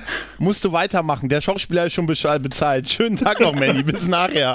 Wahrscheinlich ist so. Obwohl ich ehrlich gesagt ähm, das irgendwie einen geilen Shot fand, wo Archer da liegt und die ganzen SS-Soldaten, die Nazis sich da über ihn beugen und du rechnest dann damit nicht. Und dann kommt einer, der aussieht, als wenn er aus dem Buffy-Universum kommt, in Ja. einer Nazi-Uniform und guckt ihn an und sagt, hm, ein Mensch. Also das, das ist schon ein geiler Shot, muss man echt sagen. Absolut. Das ist auch so der, der- das ist so eine, das ist so ein cheesy Alien. Ja. So ein grauer Zombie, Vampir, Buffy-Vampir, Zombie-Alien Mhm. Ja, ja, mit roten Master. Augen. Genau. In einer, äh, in einer SS-Uniform. Also äh, cheesiger geht's gar nicht. Und das sieht so geil aus. Das ist so, ähm, das ist so, richtig so ein Tiefschlag auch für alle, die dann danach folgen. Eigentlich sollte die Serie nach der dritten Staffel abgesetzt werden und äh, die vierte gab es ja nur aufgrund von so Fanprotesten und dann hat der Sender nochmal gesagt, ihr könnt nochmal machen, aber weniger Budget und so. Wissen wir, ob das gedreht wurde, als sie gedacht haben, das ist der letzte Shot von der Serie? Nee, ne? Das mussten sie schon vorher gewusst haben, oder? Nee, aber ich nicht, möglicherweise sie so- genau mit, der, mit dem Wissen, äh, so, äh, nach uns die Sintflut, ihr könnt uns mal, wir hinterlassen euch jetzt dieses Ei. Jetzt Ja. schaut mal, was ihr damit macht. Was wäre das für ein Ende gewesen? Stell dir das mal vor. Also, das wäre so mies gewesen. So als. Cliffhanger fand ich es ganz witzig. Ja. Als Ende der Serie, das Ja. wäre hart gewesen. Das, Das wäre wär- so. Ich denke, dann hätten sie das nicht Das gesendet. glaube ich auch nicht. es wäre Nee, sie Erde gewesen. So, damit ist das alles vorbei. Die müssen das schon gewusst haben. Obwohl ich ehrlich gesagt auch der Meinung gewesen bin, man hätte wirklich die dritte, das war einfach die dritte Staffel dieses zusammenhängenden Story Arc, man hätte es einfach wirklich auch beenden können mit sie kommt zurück und dann in der nächsten mit was anderem normal wieder anfangen können. Dieser Cliffhanger wäre nicht nötig gewesen nach dieser, Nee. diesem einem Jahr Hölle, was sie da durchgemacht Ja. haben. Ja.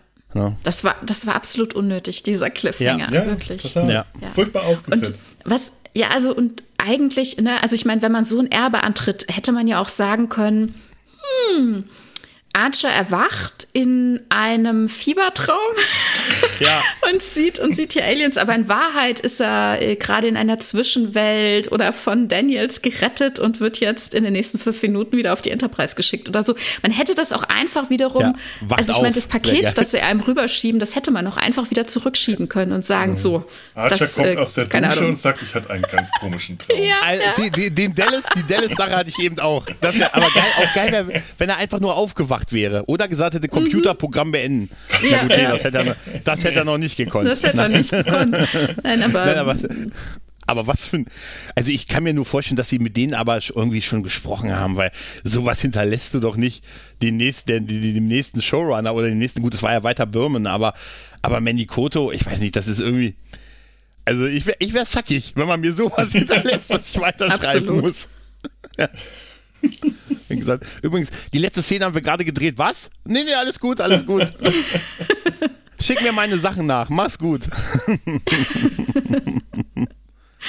Ne, oder auch äh, das zu verquicken eben mit dem Ende des äh, temporalen Kalten Krieges ist ja auch eine Entscheidung. Ne? Das hätte man ja auch nicht machen mhm. müssen.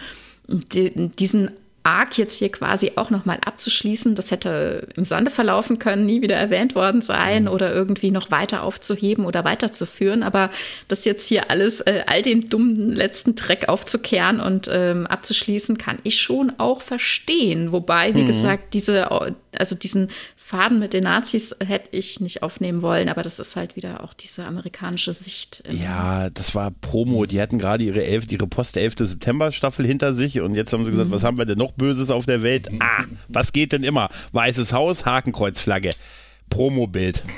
Wahrscheinlich mhm. wird das so gemacht. Hm? Ja, das ist gut möglich. Ja gut, ich meine, äh, sie wussten, es, es, war ziemlich klar, nach der vierten Staffel ist es vorbei. Das mhm. ist halt äh, genau das, lose Fäden verknüpfen und Dinge zu Ende zu bringen. Und dann ähm, muss man halt auch mal den Dreck aufkehren, wie du gesagt hast. Das ist, ähm, da kann, da kann nicht alles äh, gut erzählt werden. Wie gesagt, dem temporalen Krieg eine ganze Staffel zu widmen, wäre, äh, wäre eine Entscheidung, wäre die möglich gewesen, hätte man was Tolles draus machen können. Aber mhm. dass sie es halt zumindest irgendwie noch zu Ende gebracht haben, zeugt zumindest von einer gewissen erzählerischen Verantwortung, die sagt, wir wollen ja. hier keine losen Enden übrig lassen, auch wenn es nicht äh, so ist, wie wir uns das eigentlich gewünscht hätten. Aber wir bringen es irgendwie zu Ende, zu einem Ende. Und auf eine Art und Weise, wie wir es vorher ja auch schon in den drei Staffeln gesehen haben. Also ein bisschen diffus, immer nur so ein bisschen was, ne? Und äh, nicht bis zuletzt erklärt. Und wie ich ja vorhin auch schon gesagt habe, finde ich das eigentlich auch ganz passend. Ne? Also das, ähm, mhm. weil es ist jenseits der Vorstellungskraft der Menschen aus dem 22. Jahrhundert, was da alles in den nächsten Jahrhunderten passieren wird. Und dass man immer nur so einen kleinen Einblick bekommt und dass es auf die Art und Weise auch wieder abgeschlossen wird, finde ich eigentlich konsequent. Ja, und ich meine, ähm, da, das, sind, das sind auch solche Logik, äh, Logiklöcher äh, in Ursache und Wirkung, über die dann auch einfach hinweggegangen wird. Mit diesem, das, Archer, ich sage dann, ja, das ist die Frage nach dem Huhn und dem Ei, was war zuerst da? Mhm. Und dann wird das weggezuckt, weil sie, sie ähm, ähm, ähm ähm, Lieutenant Reed findet heraus, wo der, wo der Eingriff in die Geschichte stattgefunden haben muss, der mhm. dazu geführt hat, dass die Nazis mhm. den Osten der USA erobert haben. Nämlich dadurch, dass 2000 ich glaube, das ist Lenin, oder? 1916 Lenin oder Stalin? 1916, genau. 2000, Entschuldigung. 1916 äh, Lenin äh, einem Anschlag zum Opfer gefallen ist was wiederum mhm. dazu geführt hat, dass sich äh, dass das äh, äh, russische Zarenreich nicht äh, untergegangen ist und dass sich die Sowjetunion nicht gebildet hat, was wiederum dazu geführt hat, dass äh, äh, Hitler und Nazi-Deutschland die Russland nicht als so bedro große Bedrohung angesehen haben. Ob jetzt Recht oder zu Unrecht wäre eine Frage mhm. für Historiker, aber in der Geschichte ist es so, dass sich die Anstrengungen, die Kriegsanstrengungen mehr nach Westen verlagert haben und Hitler recht schnell äh, Wisconsin hatte. Genau. Bis nach bis in die USA vorstoßen genau. konnte. Ja, ja. Und das wiederum wird dann aber äh, wird dann widerspricht, und das sagen sie dann auch, der Annahme, dass die, äh, wie, wie heißen die Zombie-Nazi-Aliens? Die Nakul. Nakul. Wird das ja. eigentlich gesagt in den zwei Folgen? Was? Ich habe es gelesen, dass sie, dass es die Nakul sind. Äh, ja, ich glaube, das wird gesagt. Das sagt Silik. Stimmt. Ja, der sagt, der sagt es, ja. ähm, auch wenn Daniels und ich, wir sind zwar unterschiedliche Gegner, aber mhm. ähm, wir sind, wir haben einen gemeinsamen Fall, die Nakul, mit denen will keiner mhm. zusammen. Genau. Wir haben von ihnen vorher noch nie, noch nie was gehört, aber jetzt sind sie eine ganz große Bedrohung, da müsst ihr uns glauben. Genau. so ein bisschen. Aber das ist ja dieses Feind meines Feindes Prinzip ja. halt. Ne? Aber die sind wiederum erst seit ein paar Jahren da. Also äh, können ja. die nicht 2000, äh, 2000 schon wieder, 1916 für den äh, ja. Tod Lenins verantwortlich sein und äh, ich, ich springe jetzt gerade mal ans Ende, wenn die dann aufgehalten werden, während die gerade in ihren mhm. Zeittunnel äh, äh, steigen und dann sterben mhm. dabei und nicht in die Zukunft zurückreisen, dann wird alles, was in dieser Doppelfolge ist, auf Null passiert. Also auch, dass die Nazis dass der Krieg so äh, weiterging und dass die äh, Nazis die äh, USA äh, teilweise eingenommen haben. Und mhm. aber wieso? 1916 ist trotzdem passiert. Die, die, naja, vielleicht auch nicht, weil es kann ja sein, dass die Nakul wiederum äh, was gemacht haben oder haben würden werden, was dazu führte, dass 1916 der Eingriff passierte, damit sie dann später 1944 oder 43 meinetwegen äh, eingreifen konnten. Ne? Also man weiß ja nicht, also wenn das dann halt irgendwie damit verquickt ist, wenn man den einen Punkt wegradiert, dass dann der andere auch verschwindet, kann natürlich sein. Wir kriegen, wir kriegen halt wie immer nur so diffuse Dinge mhm. gezeigt. Ne? Genau, genau. Und da und, Sie sagen, die, die Nakul sind erst die letzten Jahre so auf dem Tableau entschieden, ja, die letzten Jahre in welcher Zeitlinie. Ne? Mhm. Also das heißt ja nicht, du kannst ja dann trotzdem zurück ins Jahr 1916 gesprungen sein. Halt nur letztes Jahr erst. Also ja, das halten Sie bewusst vage. Ja. ja. was uns der temporale Kalte Krieg ja permanent zeigt, ist eben, dass ähm, hier immer Mittelsmänner eingeschaltet werden. Ne? Mhm. Und äh, das können die natürlich auch getan haben. So würde ja. es auch laufen, machen wir uns mal keine Illusion. Ne? Ja, wahrscheinlich haben die irgendwo einen, äh, einen, einen Auftragsmörder äh, in äh, den Koch. den Koch. Vorhin ja gesagt, Cholesterin, der lautlose Killer. Ich sag's dir. Das wäre super. Ah. Ja, ja. Nee, aber es ist eigentlich interessant, dass es wirklich dann so eine Sache war, die diese ganze Zeitlinie dann ausgelöst hat. Also ich fand das auch bemerkenswert, dass als sie dann gesagt haben, wir konnten das ins Jahr 1916 zurückverfolgen, weil sie sind ja im Prinzip, sie haben ja dann irgendwann gemerkt, dass das ja nicht unsere Realität ist, also die, die mhm. Version der Vergangenheit, die wir hier haben. Und da sind sie ja dann die Geschichtsereignisse eigentlich nur zurückgegangen und haben gesagt, hier, ab da läuft's anders. Das mhm. ist bei uns nicht passiert. Eigentlich ist das auch sehr clever, wie sie so darauf gekommen sind. Eigentlich die Geschichtsbücher zurückgegangen. Mhm. Ja, ja, gefällt mir auch tatsächlich besser, als wenn sie gesagt hätten, dass die, äh, die Nakul mit ihrer überlegenen Technologie den Nazis einfach zum Sieg genau. verholfen genau. haben.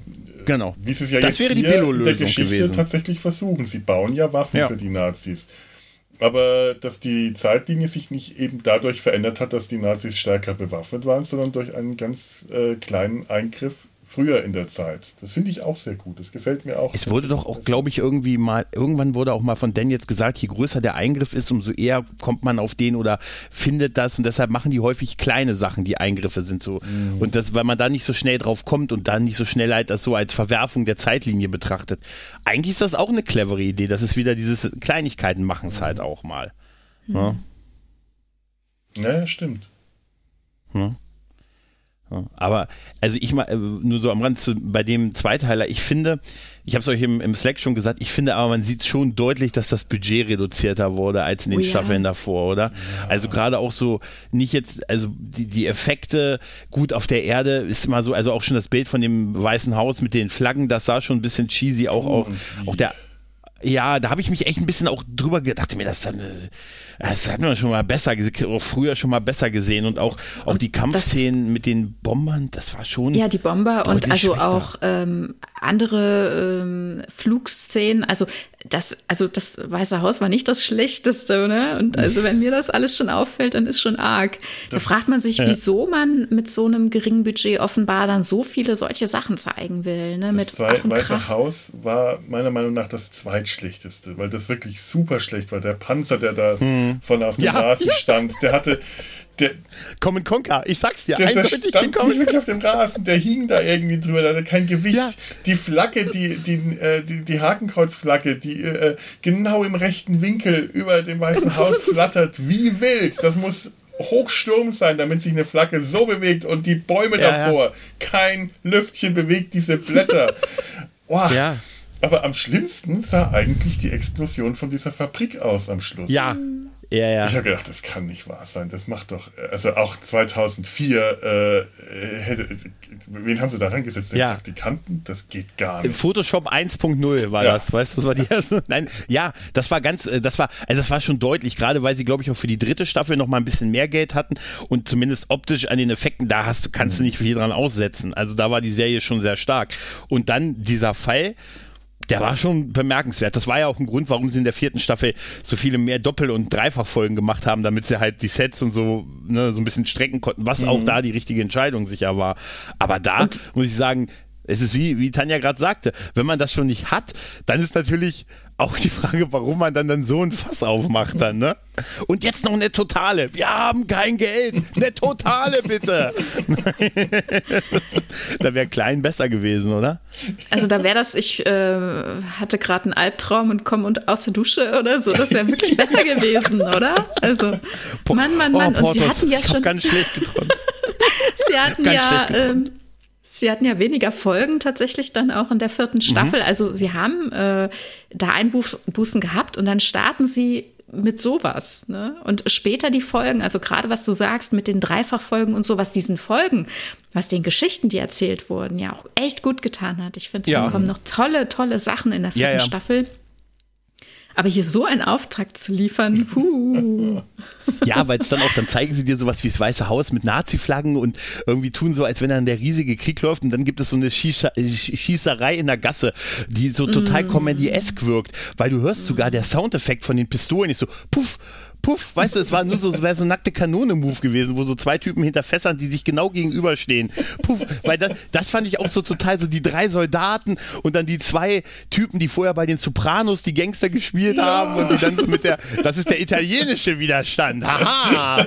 Und dann musste ich echt, weil es so, so kleine, können wir noch eine kleinere, haben wir noch eine kleinere Gasse gefunden, in der wir uns schießen können und so, ne? Aber, aber das ist das echt ist für mich der, der, die ganz starke Seite dieser Doppelfolge, das sind die Schauspieler. Diese ganzen Nebenrollen.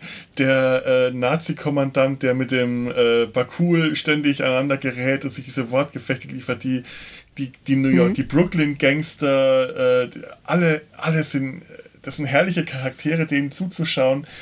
Man weiß nicht, ob man sie ernst nehmen will, aber es macht Spaß, ihnen zuzuschauen bei allem, was die machen, wenn der, äh, der Anführer der Gangster, der dann äh, auch ziemlich schnell erschossen wird, beim Reden rumgestikuliert. So richtig schön italienisches mhm. Gestikulieren. Und der andere, der Dicke, äh, einfach, einfach unbeschreibbar gut ist in dieser Rolle des dicken zweiten Mannes einer, einer Mafia-Gang. Super, es macht einfach Laune. Und die. Ja, es sind auch Gags, die gut funktionieren. Oh je, jetzt höre ich ja, dich nicht mehr. Es sind da auch Gags, die wirklich gut funktionieren. Das Abtransport von Archer am Anfang in dieses Gefangenenlager, wenn dieser Soldat zu ihm sagt, ich gucke viele amerikanische Filme. Da wird ja dann der Held immer auf den letzten Metern gerettet. Aber das hier ist kein Film. Und in dem Moment gibt es die Explosion und er wird von genau das passiert. Halt, das ist der Widerstand. Das ist so niedlich. Und ich muss auch sagen, ich finde auch, dass das äh, Archer an einigen Stellen sieht da wirklich sehr ungläubig aus, was er da so sieht. so. Ja, ich glaube, dass Archer da durchaus das Publikum wieder, widerspiegelt. Was sehen wir da ja, gerade? Ja. Was zeigen die uns da? Der Konvoi, der Konvoi ist super. Ja. Der Konvoi ist echt super. Betty Grable. Rita Havers und dieser deutsche Soldat einfach die hm. Hollywood-Diven aufzählt, die er irgendwann mal treffen wird, wenn sie Hollywood einnehmen und dann äh, damit angibt, dass die Amerikaner so gute Filme machen können, dann denkst du mir, hallo, das war eine Zeit, wo die Deutschen sehr gute Filme gedreht haben. Mhm. Das ist äh, wiederum, ähm, da, da, da gab es ja. den Tatort noch nicht. Ja? Ich muss noch so auf diese Karte gucken. Super, die Front führt durch Ohio und Virginia. Das ist total geil. Ist ja, vor allem diese Karte, ne? Also wie er da an die Wand zeigt ne? und die aktuellen Pfeile eingemalt sind. Und ich denke mir, okay, ja. hängt er die morgen ab und macht eine neue hin? Oder wie, wie lange hängt die mit den Pfeilen da schon? Oh. Aber Wosk reagiert ja auch, entsprechend, ne? wie er die Augen verdreht. Ist so schön. Ja, ja, du siehst den richtig, du merkst ja. ihn richtig an kleine Fische, mit denen der sich hier abgeben muss. Mhm. Ja, Ach, aber es hat halt wirklich immer schön. Ja. ja, aber die, die Auflösung dieser Machtspielchen sind auch sehr comedy-esque, wenn dieser SS-Führer mit zwei Soldaten reinkommt und sagt, hier, ich übernehme hier das Kommando und Wosk einfach nur die Knarre zieht, ihn erschießt und dann noch seine beiden Typen, die neben ihm stehen, die nicht schnell mm. genug ihre Gewehre, die sie mit haben, scharf machen können, wo ich mir sage, Alter, Alter, mhm. das ist leider, da, da merkst du halt, dass da auch das Geld ein bisschen fehlt, auch in dem hier, in dem Verabschiedung hier von, von Silic, sein Kampf. Er wird ja dann uns auch als Mensch nochmal gezeigt. Ich denke, das ist dann so ein bisschen, ne, damit er getarnt da unterwegs ist mit Archer, dass dann so ein bisschen damit der Darsteller auch mal gesehen wird und so halt, ne. Und wenn er da so mit den Typen kämpft, das ist auch sehr sparsam, sein ganzer Abgang. Ja, ja, ja. schon sehr. Mhm. Überhaupt Silic, ähm, ich, ich habe mich ich habe erstmal überhaupt nicht in Frage gestellt, warum der da überhaupt dabei ist, weil ähm, mhm. also die Kabal, die, die, äh, die, die Suliban-Kabal sind ja selber keine Zeitreisenden. Das sind ja, äh, die sind zwar mhm. genetisch aufgewertet, aber die arbeiten für den Future Guy. Das ist diese humanoide Figur, die man immer nur projiziert in so einem verschwommenen Umriss sieht. Von dem man, mhm. glaube ich, auch jetzt am Schluss immer noch nicht weiß, wer das eigentlich ist.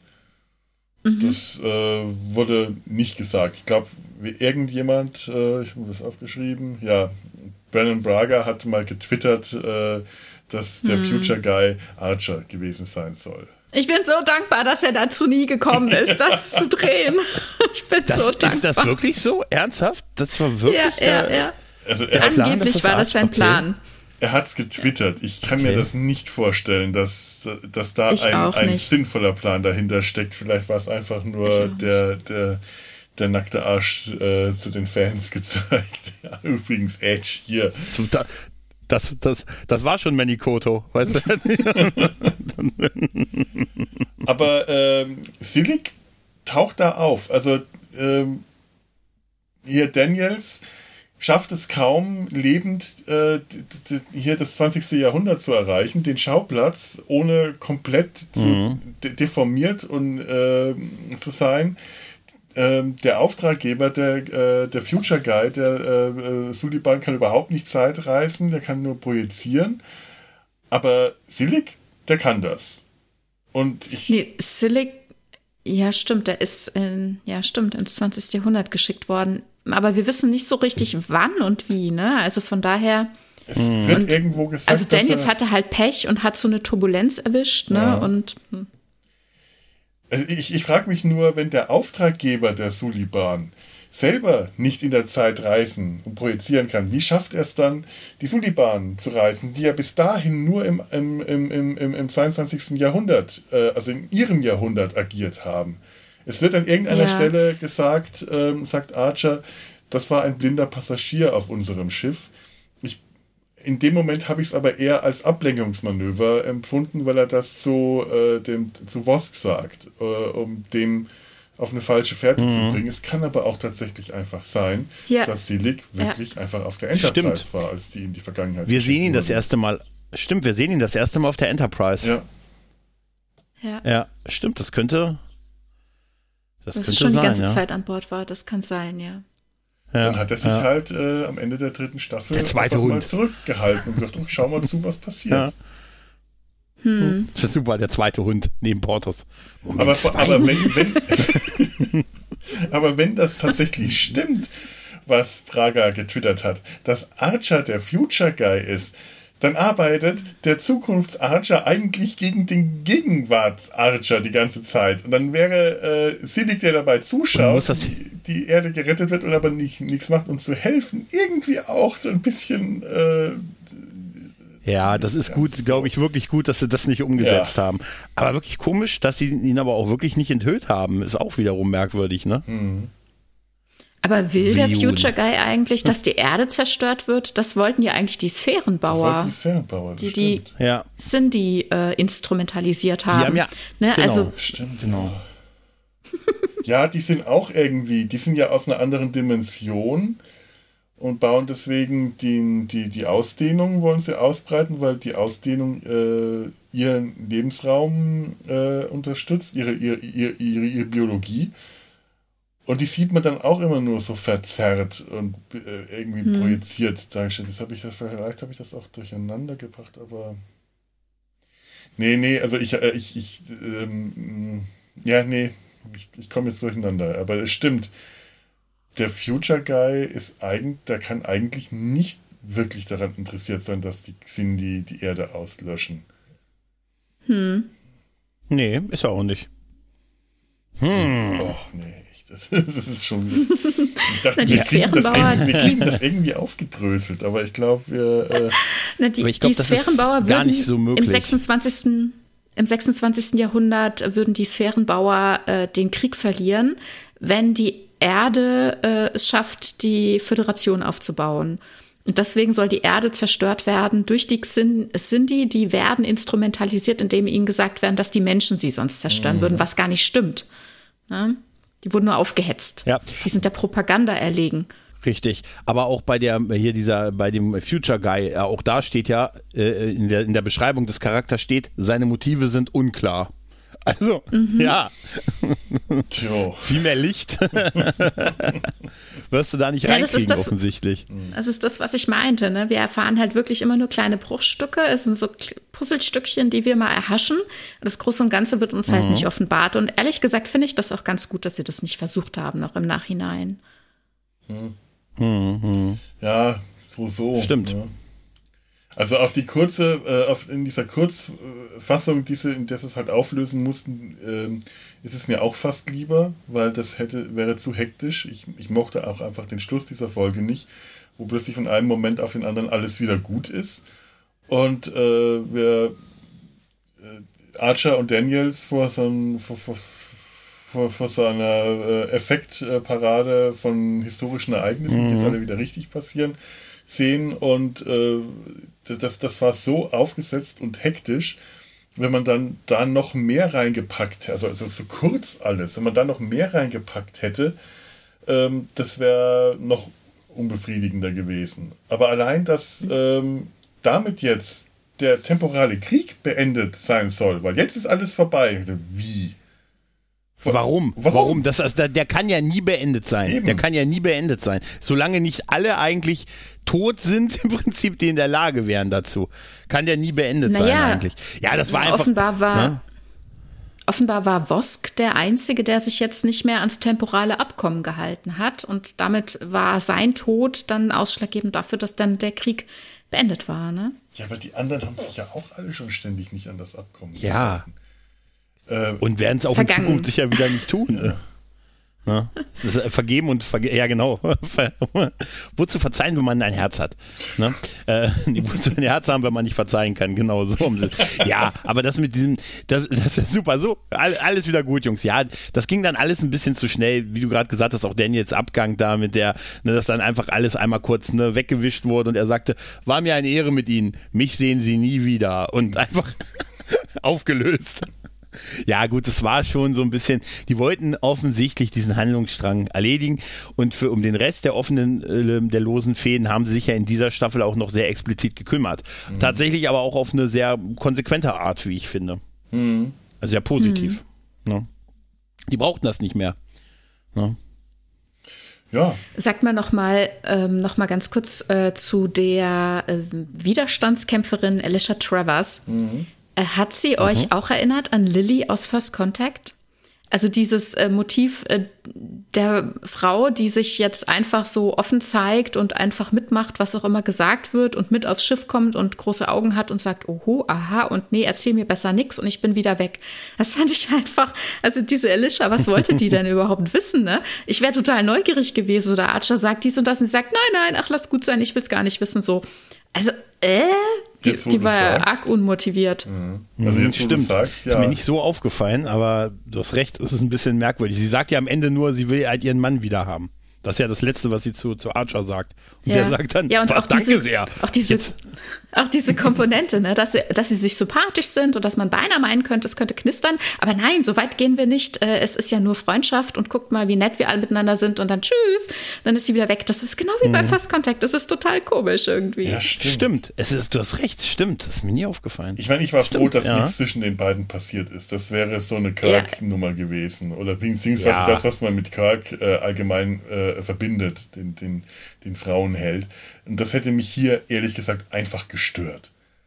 Aber sie lassen es kurz anklimmen in ein, zwei Szenen und äh, das alleine finde ich auch schon ja. wieder äh, eigentlich unnötig ne, dafür. Und, und Ach, dann nee, äh, ist, sie, ist sie ähm. nur da, um, um da zu sein, äh, um ihm ein bisschen äh, auf den Weg zu helfen und äh, um von ihm an die Hand genommen, im wahrsten Sinne des Wortes an die mhm. Hand genommen zu werden hoch aufs Schiff zu kommen, einmal groß zu gucken, sagen, oho, aha, mh, bring mich bitte wieder heim. Äh, so und so, ach nee, lass es, erzähl's mir nicht. Und ich denke so, oh. Also, dass sie es kurz anklimmen lassen, dass es zwischen den beiden knistern könnte, finde ich gut, weil es könnte ja durchaus sein. Und sie hat keinen Mann momentan. Sie weiß auch nicht, ob der wiederkommt. und er ist auch. Aber das ist das Einzige, ja, komm. das ist das Einzige, wie meine Frau zeigen kann, dass, es, dass sie jetzt gerade ja. keinen Mann hat und dass es potenziell knistern könnte, aber nein, das wollen wir dann doch okay, nicht. Dann kann sie große Augen machen und dann ist wieder Schluss. Ich, ich, ich möchte meinen das letzten Satz, nur noch, ich möchte diesen Sätze zurücknehmen. Ja. ich wollte auch sagen, ich bin übrigens wieder Fräulein übrigens. oh Gott, ja. Nein, aber, ich habe jetzt noch ähm, erwartet, ja. ich habe noch erwartet, dass sie die Meldung bekommt oder dass sie dann endlich damit rausrückt, dass jemand schon gefallen ist, ne? Nein, ich meine, ich finde, genau. sie haben es nicht oh, zu deutlich gemacht Monaten und äh, hätten sie sowas reingebracht, das wäre tatsächlich nicht schön gewesen. Aber dass sich dass zwischen den beiden irgendwas sein könnte, dass es nur angedeutet ist, fand ich nicht schlimm. Es hat das Ganze eher ähm, ein bisschen runtergemacht. Diese harmlose Freundschaft alleine wäre wär, äh, wär, wär total blutleer gewesen. Aber wenn sie ihnen jetzt eine Liebesgeschichte angeschrieben hätte, das wäre zu sehr Klischee gewesen. Und die sind ja auch beide gerade mit sehr viel wichtigeren Dingen beschäftigt, muss man dann auch mal ganz ehrlich das sagen. Das ist der Punkt, ja. Äh, da ist ja, dann Archer auch professionell genug wahrscheinlich. Aber eben deswegen, weil sie alle mit äh, wichtigen Dingen beschäftigt sind, ist es halt auch irgendwie wieder so klassisch und so klischeehaft, dass man es hier erstmal äh, auf, auf den Tisch bringt, dass wir drüber nachdenken mhm. können. Ne? Also. Äh, ja, ja. Hm. Aber ich finde auch, und weil sie halt ansonsten, so, ja. weil sie ansonsten so blutleer ist, ne? Also ich meine, was was ist denn sonst mit ihr? Gar nichts, gar nichts ist sonst, ne? Sie versorgt ihn, sie kümmert sich um seine Wunden, sie macht ihm was zu essen, sie äh, guckt ein bisschen traurig, sie hat eine schöne Geschichte hinten dran. Ähm, dann kommt das äh, komische Knistern auf, wo wir nicht richtig sagen können, und dann nimmt er sie an die Hand im wahrsten Sinne des Wortes, bringt sie hoch auf sein Schiff, rettet sie. Sie kann einmal groß gucken und vor allem miterleben, wie bewundert er wird und wie froh alle sind, dass er noch lebt. Das ist ihre Aufgabe, zu zeigen, was Archer für ein toller Mensch ist. Und ich finde auch, er ist ein toller Mensch. Aber die Art und Weise, wie diese Rolle genutzt mhm. wird, dann hätten sie doch auch einen Mann benutzen können. Ne? Sie nutzen so mhm. selten die Möglichkeit, mal eine Frau ins Spiel zu bringen, dass sie aber dann dafür instrumentalisiert wird. Das finde ich echt traurig immer wieder. Das ist echt ein Manko das von Enterprise. Auch, das stimmt. Naja, ja. Es ist sehr tossig, ne? Mit ihr, ihr Charakter, ja, oder? Ja. Mhm. Es ist tatsächlich ja, sehr, sehr tossartig, ne? Ja. Ich, ich, würde total gerne ja. widersprechen, aber ich fürchte, da muss ich dir zustimmen insgesamt, Tanja. Das, äh, mhm. das ist wohl wirklich so. Ich meine, ich hätte jetzt auch Wäre cool, wenn er mit den Italienern abgehangen hätte. mit, den mit, dem, mit dem dicken. das wäre super, wenn er den mitgenommen hat. Die total. Der war super, der war großartig. Ja. Ne? Bleib noch für die Schießerei ein bisschen hier, sagt er. Der war super, ich bleib noch hier für die Schießerei. nee, aber du hast, äh, du hast recht, Tanja. Also ich glaube, das ist, ja, das war sehr tossig und das war auch absolut nicht nötig, das so zu machen. Mhm. Ja. Ich meine, ich hätte jetzt noch irgendwie sagen schade. können, sie ist einfach ja. überfordert von all dem und äh, sagt, das ist mir jetzt zu viel, ich will nur, dass mein kleiner Teil. Sie sagt ja auch, ich will wieder nach Brooklyn zurück. Er sagt, ich kann dich überall hinbringen. Das kann sie, mhm. das kann sie ja auch sagen, aber dass sie trotzdem darüber hinaus so blutleer und ohne Motivation was, bleibt, finde ich echt äh, traurig. Ja, ne? aber was ich damit sagen aber, will, sie, aber, äh, sie, sie konzentriert sich auf den Teil ihres Lebens, der äh, den sie kennt, also der den Teil ihres Lebens, bevor der äh, Zeitreisende äh, quasi Außerirdische in ihr Leben getreten ist. Sie möchte einfach nur ihre Nachbarschaft wieder haben. Und das alles hier Klar. mit dem Raumschiff und alles ist jetzt gerade einfach viel zu viel. Darum kümmere ich mich später, wenn überhaupt. Bring mich bitte wieder zurück. So kann man das eigentlich, so kann man das auch interpretieren. Es ist nur vielleicht. Ähm Natürlich, so sehe ich das ja auch, aber es ist trotzdem schwach dargestellt. Mhm, ne? Und ja. also hier, man sieht halt wirklich, es hat wieder die große Überschrift ähm, wir haben uns bewusst für keinen Mann entschieden, weil wir hier noch anderes transportieren wollen. Ne? Ja, und also das ist, mhm. ne, also und genau das ist Motiv, äh, dass sie, ähm, dass ihr euch vielleicht gewünscht hättet, dass sie äh, mit dem, äh, das Archer gehabt hätte, diese kumpelhafte, äh, ähm, kumpelhaften Kontakt mit dem, äh, mit dem Italiener. Ja, das hätte er mit ihr auch haben können. Geil, Aber nein, mit ihr muss es natürlich ganz anders sein, weil mit einer Frau läuft das ja anders. Mit dem Italiener hätte es einfach nur mehr Spaß gemacht. Das wäre komischer gewesen. Ja, aber glaub, allein es hätte mit ihr auch Spaß machen machen können. Ja. Das, und das ja. ist genau das, ne? Ich prangere an, aber, dass es mit ihr nicht auch Spaß gemacht hat. Mhm. Hm. Ja, aber der Vergleich mit Lilly aus First Contact, ich fand, also Lilly ist doch, die hat doch deutlich, also die hat doch auch was zu tun gehabt. Also es war doch ein, ein richtiger Charakter, oder? Also ja, es ist, also ja, ähm, ja. Alicia ist ein, ein, billiger Abklatsch davon. Es ist äh, passend äh, zu genau, dem äh, Niveau genau. der Folge. Der Doppelfolge. ja, Lilly hat geil, damals richtig Einfluss auf Picard gehabt und hat äh, ja. was bewirkt. Das hat sie mich ja nicht, das stimmt. Dass er, dass er umdenkt allein schon, ne? Das hat sie bewirkt, ja. ne? Also wirklich. Das war ein starker Charakter, ja. Tja. Ich mir noch irgendwas aufgeschrieben.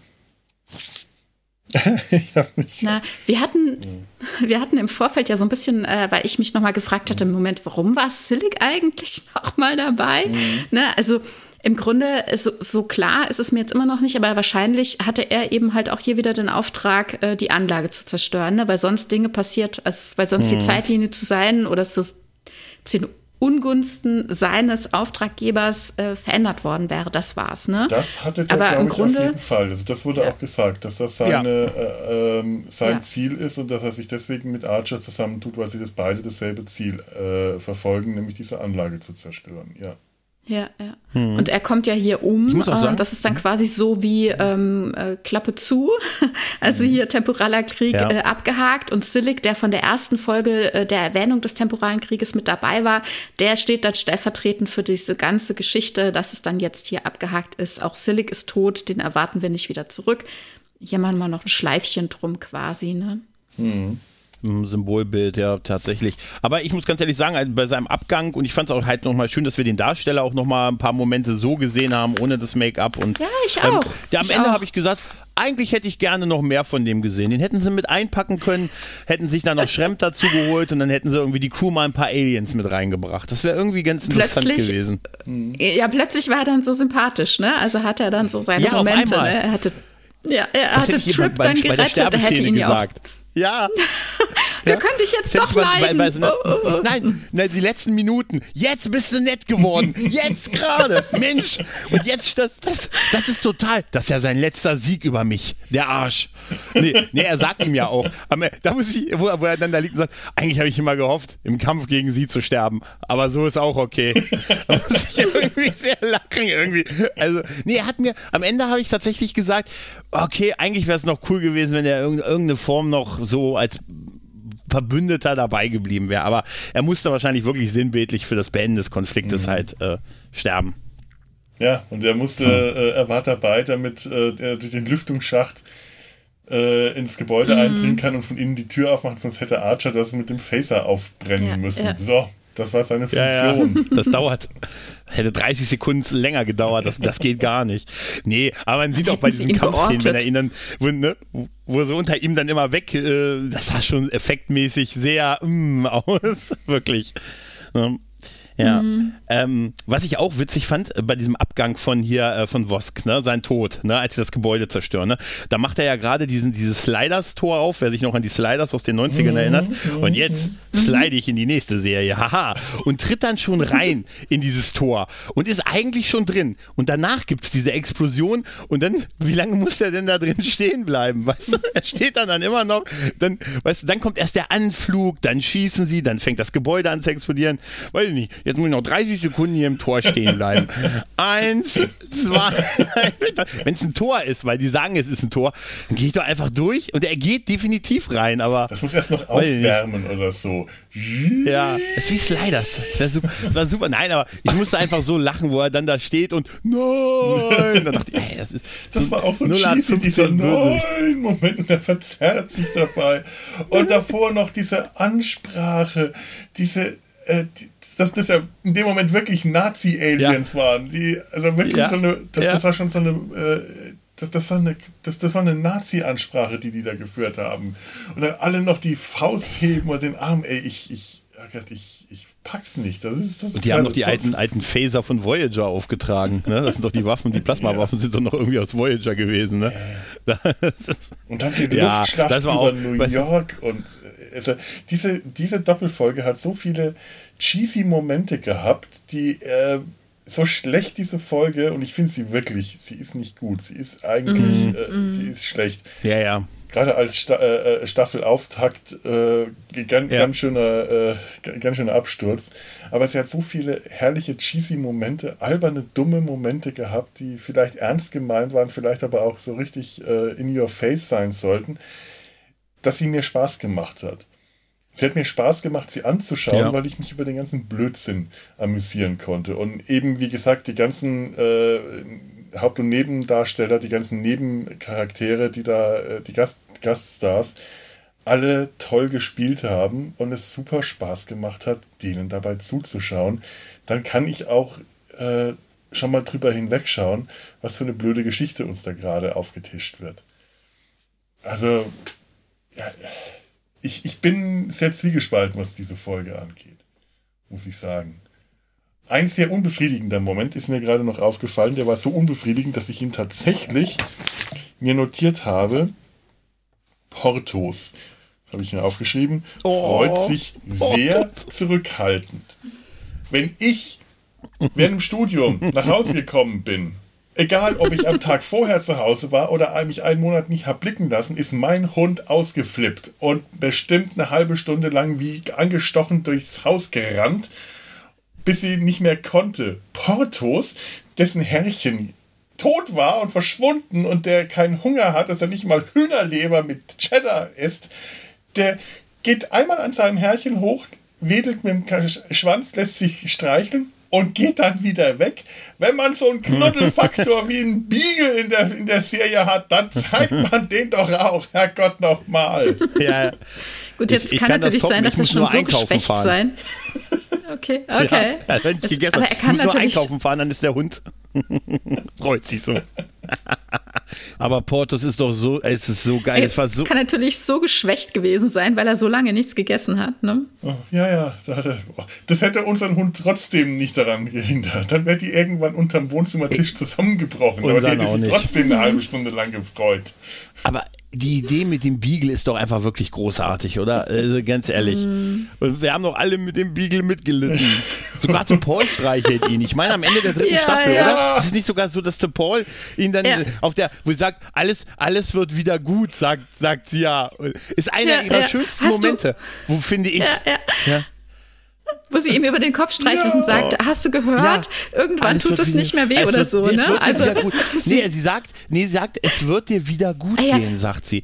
Genau und ja, genau. ja, aber auch im Grunde sie meint es ja auch über sich selbst. Ne? Äh, also ich habe auch äh, für mich quasi mhm. die Bestätigung, der Dr. Flock sagt, irgendwann wird es mir wohl auch wieder gut gehen und wie sie wie sie ihn dann streichelt. Ich glaube, das ist das erste Mal, dass sie ihn anfasst. Ich bin mir aber nicht sicher und wie sie da das guckt, erste Mal. Ne? Also ich meine, sie sind ja Berührungstelepathen. Vielleicht hat sie jetzt halt auch wirklich ein äh, äh eine Empfindung von äh, Portos empfangen, kann ich mir gut mhm. vorstellen. Das war ein ganz schöner Moment. Ja, überhaupt. Das ist einer ihrer stärksten Momente, finde ich. Ja. ja. Man merkt ihr in dieser Folge an, wie, sie, wie sehr sie angeschlagen ist. Wie sehr ihre ähm, mhm. ähm, emotionale Kontrolle äh, ihr schwer fällt. Und das, ich finde immer wieder, dass Jolene Blaylock das ziemlich gut spielt, weil sie es nicht so hart raushängen lässt, dass sie irgendwie Emotionen zeigt, sondern gerade so, dass man merkt, das ist eine Person, die ihre, ihre Emotionen normalerweise komplett unter Kontrolle haben muss und jetzt gerade die Emotionen so dicht an die Oberfläche kommen, dass man sie sieht und spürt, aber ähm, noch nicht bewusst, also noch nicht deutlich wahrnehmen muss. Man könnte sie noch ignorieren, aber wenn man sie gut kennt, sieht man die aufgerissenen Augen, die leicht erhöhte äh, Stimmfrequenz, die Körpersprache und dann aber auch solche Momente, die mhm. äh, äh, Paul ist ähm, durch, beim zweiten Schauen der Serie für mich zum einen der interessanteren Charakter in Star Trek geworden. Mhm. Eben ja, weil. Für ich, mich auch. Ja. Wobei, wobei in dieser zweiten Folge, als Archer dann auf die Brücke kommt, da finde ich es von, also ihre Reaktion dann schon sehr arg. Also für sie einfach schon mhm. sehr, sehr arg. Also, ich meine, sie weiß ja vorher schon, dass er lebt, ne? Und also, dass, dass sie das dann jetzt hier so mitnimmt, äh, das fand ich schon ein bisschen unglaubwürdig irgendwie. Mhm. Aber die haben halt auch keine, jetzt mal also storytechnisch haben die halt nach diesem ein Jahr Hölle keine Pause gehabt. Das ging ja gleich mit der nächsten Sache weiter. Ne? Ja. Und sie hat ja auch noch, ja. da gab es doch diesen Story-Arc mit, dass sie unter Einfluss von irgendeiner so, so einer Droge steht oder sich da irgendwas genau, ja. hat geben lassen. Also das merkt, das zieht sich halt nach. Und äh, dass sie so angegriffen da noch wirkt, ich finde, das ist irgendwie doch recht glaubhaft, so im Großen und Ganzen mhm. zumindest. Genau. Es sind da nicht nur die Umstände, die, äh, die die sie so angreifen, also die, die bei ihr wirken, sondern auch noch die körperliche Verfassung. äh, die, mhm. wenn ich mich auch richtig erinnere, ist, ist sie irgendeine Krankheit hatte oder irgendwie, wie du sagst, unter einem Drogeneinfluss stand oder mhm. irgendeine Sucht das, ja. war das. Ja. Also, ja. Und Trip nicht vergessen. Und Trip nicht vergessen. Und die Sache mit Trip genau. geht ihr auch nahe. Mhm. Eh ein, ein äh, eigenartiges, aber trotzdem sehr schönes Paar. Die zwei. Ja, das stimmt. Ja, sie hat mit auch einigem gespielt und experimentiert mhm. und hatte sehr viele Einflüsse. Das stimmt natürlich. Das Jahr ist äh, nicht spurlos an ihr vorbeigegangen. Also sie hatte ja tatsächlich arge Auswirkungen durch diese Ausdehnung, in die sie mhm. sind. Und mhm. ähm, daraufhin hat sie dann eben was hat sie sich, äh, was hat sie in Anführungszeichen gespritzt, geschnüffelt? Ich weiß es nicht mehr, irgendwie sowas wie Deuterium oder sowas, irgend so ein fieses Gift. Ja, irgend sowas, ja, war, dann, was sie sogar ihr Leben riskiert hat, ja, um es zu bekommen ja. und so, ja. Und also auch vorher schon in der ersten Staffel gab es ja diesen Übergriff, äh, worüber diese, äh, mit dieser ersten äh, Geistesverschmelzung, was ja quasi wie so eine, ähm, also klassifizierte äh, Vergewaltigung gezeigt wurde, mhm. ähm, diesen, ähm, ich weiß nicht mehr, wie, wie man das Syndrom äh, jetzt genau nennt, habe ich vergessen, nicht nachgeguckt. Ähm, davon wurde sie ja dann auch erst äh, im Laufe dann der vierten Staffel geheilt. Also das mhm. äh, trägt sie ja auch noch mit sich. Ne? Also da sind schon viele emotionale Belastungen. Stimmt. Nichtsdestotrotz fand ich hier diesen Moment auf der Brücke, als Archer dann auftaucht, irgendwie ein bisschen merkwürdig. Ich überlege jetzt gerade, was da passiert ist. Ich weiß, dass Hoshi ihm um den Hals gefallen ist. Das mhm. was ja. total passt. Absolut gepasst ne? hat. Ja, ja, ja, absolut. Ja. ja. Ähm, und ähm, Reed? Reed? kommt direkt an, Archer äh, klopft ihn so auf den Rücken, also kommen sich auch ein bisschen näher sozusagen mhm. und, äh, und äh, Tipol steht halt einfach nur so da, so völlig entgeistert mit großen Augen, fast schon so ein bisschen wimmernd irgendwie und das ist schon, mhm. ja, ich weiß nicht. Also ich fand das, ich fand das irgendwie komisch. Ja, ähm, ja, stimmt. Die anderen reagieren äh, in dem Moment etwas überzeugender. Reed ist ja auch so ein komplett reservierter äh, Charakter, der mhm. Ähm, mhm. also an, an vielen Stellen in der Serie äh, schon fast vulkanisch wirkt, so wie er seine Gefühle äh, äh unter Kontrolle hält und sich. Äh, Brite. Er ist, er ist Brite, ne? Brite mit dem. Er Brite, bitte. Aber ähm, also hier die Stelle, äh, ich kann mir auch wirklich nur vorstellen, dass da mit ihr irgendwas durchgegangen ist. Dass da, da mhm. mit ihr äh, irgendeine äh, nicht normale, Anführungszeichen, emotionale Reaktion, so wie das die anderen gezeigt haben, die einfach nur sich unglaublich gefreut haben, sondern dass da irgendein Impuls äh, in, in ihr passiert ist, der sie komplett aus dem Gleichgewicht gebracht haben und äh, hat und deswegen diese äh, diese, diese, ich, ich, erinnere mich auch, diese entsetzt aufgerissenen Augen und alles, äh, diese Reaktion hervorgerufen hat. Aber ja, mhm. ich glaube aber auch, ähm, hätte sie sich gefreut, ich weiß nicht, ob mir das so gut gefallen hätte, wenn sie Freude gezeigt hätte. Ich weiß es nicht. Irgendwie habe ich gerade das Gefühl, eine, eine entspannt lächelnde T'Pol. ja, nee, das auch nicht. Ich hätte, ich hätte wirklich eine, eine mehr äh, vulkanische Reserviertheit erwartet hier mhm. irgendwie und auch passend gefunden einfach. Ja, vielleicht wäre es das am besten gewesen, ja. Mhm. Wobei ich ja sehr, sehr mag, dass man über die Serie hinweg einfach zeigt, wie, ähm, wie sie ja auch im Grunde die Zeit auf der Enterprise genießt, wie sie sie verändert, ähm, mhm. und was für eine Freundschaft mit Archer entsteht mhm. und auch hier in so alternativen Momenten, also so eine alternative Zeitlinie auch wieder, wie sie äh, für ihn sorgt, als er immer diesen Gedächtnisverlust äh, quasi jeden Tag erleidet. Stimmt, ja. Ne? Also das sind so, so die Stimmt, sind so ja. eng miteinander, das sind so gute Freunde, ne? Also mhm. von daher, ja. Und das hat sich über eine, eine gewisse Zeit halt entwickelt, wie das im Leben so ist. Ich habe mir mhm. letztens die, den Pilotfilm und in der ersten Staffel nochmal so ein bisschen reingeguckt. Da habe ich ja, auch immer ich das auch. so im Gedächtnis gehabt, dass sie halt so reserviert war und so und die alle immer cool zu ihr waren, aber das ist überhaupt nicht so. Die sind zum Teil nee. echt arschig ihr mhm. gegenüber und die verarschen richtig, sie auch halt und so. Ne? Richtig fies zueinander, ja. ja. Und, und sie ist so reserviert und, und, ne, und Archer sagt ja, wo, ne, und sie sagt, wir fliegen zurück zur Erde. Das, ne, der Klingone wurde entführt, das, äh, die Mission ist gescheitert und er sagt, nein, wir fliegen weiter, wir haben die und die Daten und sie zuckt kurz und er sagt, was ist los? Und sie sagt, na ja, also Riegel, hm, kenne ich so, bla. Und, und dann, ja, das wollten sie mir doch jetzt ja vorenthalten. Also wird richtig, richtig äh, biestig so na, äh, mhm. zueinander. Ne? Mhm. Und das ist schon ja. heftig. Also was für eine ja, auch, Entwicklung das genommen hat, ist extrem. Ja. Auch auf privater Ebene, wenn die dann so mit ihr essen mhm. dann und im Prinzip machen die mhm. sich ja über sie lustig und so, oh, sie kommen mit den Gerüchen nicht so klar und so und oh, das stört sie, dass der Hund stört sie doch nicht oder so, ne? Also das machen die schon, um da, also diese ganzen, diese ganzen Probleme, die Archer mit den Romul äh, mit den Romulanern, mit den äh, Vulkaniern hat, lässt er sehr stark am Anfang an ihr halt aus, sinnbildlich natürlich ja, ja. und Sie macht es ihm am Anfang auch leicht, äh, das, aber es, sie relativ schnell, so langsam bröckelt das bei den beiden. Und mhm. äh, das ist ja, und ich fand das eigentlich eine nachvollziehbare, äh, ein nachvollziehbares Verhältnis von den beiden. Weil ja, es so eine Entwicklung ja, gewesen ist. Ja.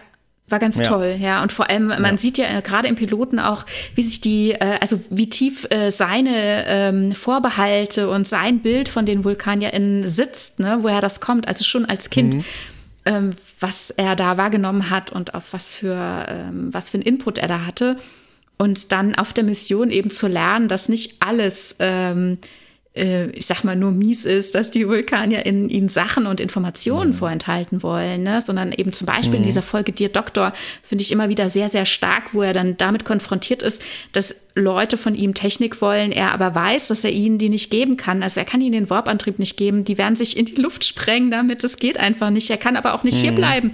Wir sind gerade erst aufgebrochen, sie wollen Sachen erkunden. Sie haben eine Mission, einen Auftrag. Sie können jetzt hier diese, in Anführungszeichen, Kinder nicht äh, beaufsichtigen. Und, mhm. und Paul sagt, ja, wir wissen das. Wir sitzen auch immer noch auf der Erde. Mhm. Und wie ihm das plötzlich dann alles so aus dem Gesicht fällt, also wie ihm das so aufgeht. Ja, klar, stimmt. Huh, wow.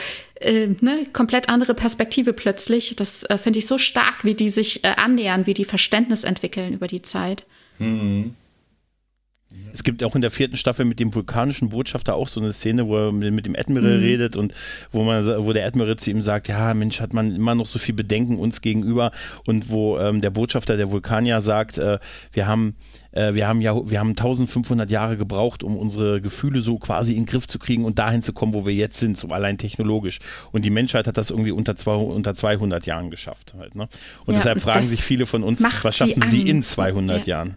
Genau. Ja, und das, da dachte ich mir so, sie. ja, ja, und das kann man ganz ehrlich, das ist auch mal eine nachvollziehbare Erklärung für das Verhalten, was die da denen gegenüber darlegen halt. Ne? Ja, mhm, auch genau. ein bisschen und, so, und, hey, äh, stopp, nicht so schnell, ne? Ja. ja. Und, und wie, äh, wie hier im Gespräch, also welche Überraschung da ist, äh, ne? wer ist es nochmal, Admiral, ähm, Vance? Nee, Vance ist nicht. Oh Gott, Nein. ja, Vance nicht. Äh, Admiral. Falsches Jahrhundert. Ich denke mal Wood, aber das ja. ist Quatsch. Äh, äh, Nein, das ist der, der stirbt leider auch in dieser ja, Attentat. Ja, ja, ja, genau. Ja. Forrest? Na gut, also aber ja, wie überrascht er ist. Forrest, Forrest, Forrest doch, ja, ja, ja, Forrest. Das, Forrest. Ich, ich denke immer, Wood, ja. das ist Forrest. Oh, ja, also. Okay. das ist super. Warst du nah dran okay. auf jeden Fall. Ganz nah. Ich habe immer nur so Bilder Wood. im Kopf und dann. Vielleicht heißt der Woody Forrest. Weißt du? Woody für seine Freunde. Woody, Woody für meine Freunde. Genau. Ja, und wie überrascht er da Forrest, ist, ne? Also, ja. Hm. ja.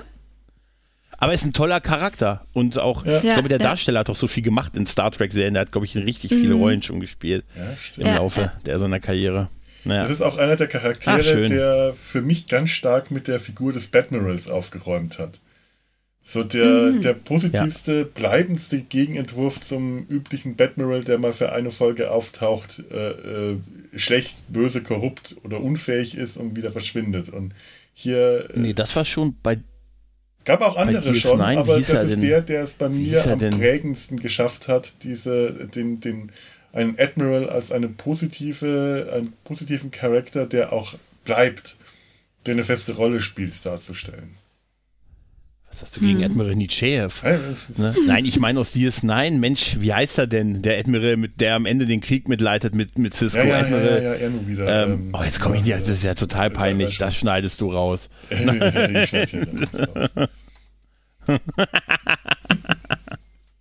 Ross? Admiral Ross, Ross genau, kann das sein? ich glaube ja. Ross, ja, genau, ja. Der ist auch, der war auch, der war ja auch viel dabei am Ende halt, ne? Ja. Aber Forrest und Ross. Jo. Mhm. Die beiden. Ja. Ich glaube, wir könnten an der Stelle auch mal so zum Ende kommen. Hm. Mhm. Ich bin jetzt gerade etwas durch und äh, ich denke, wir haben den temporalen, kalten und heißen Krieg, TKK mit oder ohne Gabi, wäre TKKG dann mit Gabi, äh, so temporaler heißer Krieg und äh, ich glaube, glaub, so nenne ich die Folge. Data seine losen Fäden TKKG. Ich glaube, damit kriegen wir noch mal ein paar Zuhörer mehr. Ja, wahrscheinlich. Okay, ich bedanke mich bei euch. Äh, das war ein äh, toller Auftakt zu den, den lose Fädenbesprechungen und ich hoffe, dass ich mit euch beiden dann auch noch mehrere dieser äh, losen Fäden verknüpfen kann. Das wäre wirklich sehr schön. Es gibt Klar. einige. Und äh, bedanke mich auch bei euch Zuhöris, dass ihr zugehört habt, wenn ihr zugehört habt. Und äh, wenn ihr äh, uns Feedback geben wollt, dann wisst ihr, wie das geht. Auf www.data-sein-hals.de könnt ihr uns Kommentare schreiben oder die E-Mail-Kontaktfunktion nutzen oder uns auch so eine E-Mail schreiben an kontakt.data-sein-hals.de. Ihr findet uns auf Twitter, auf Facebook und Instagram und könnt uns natürlich Postkarten schreiben. Die Adresse findet ihr im Impressum. Ich freue mich immer, aber ihr müsst nicht, wenn ihr nicht wollt. Weil äh, ist ja auch immer noch, äh, wo, wo, wo will man hinreisen, dass man schöne Postkarten findet von zu Hause, hat man normalerweise keine. Wenn aber doch, dann her damit. So, in dem Sinne verabschiede ich mich jetzt von euch und wir sagen dann Tschüss, macht's gut. Tschüss. Tschüss. Mm-hmm.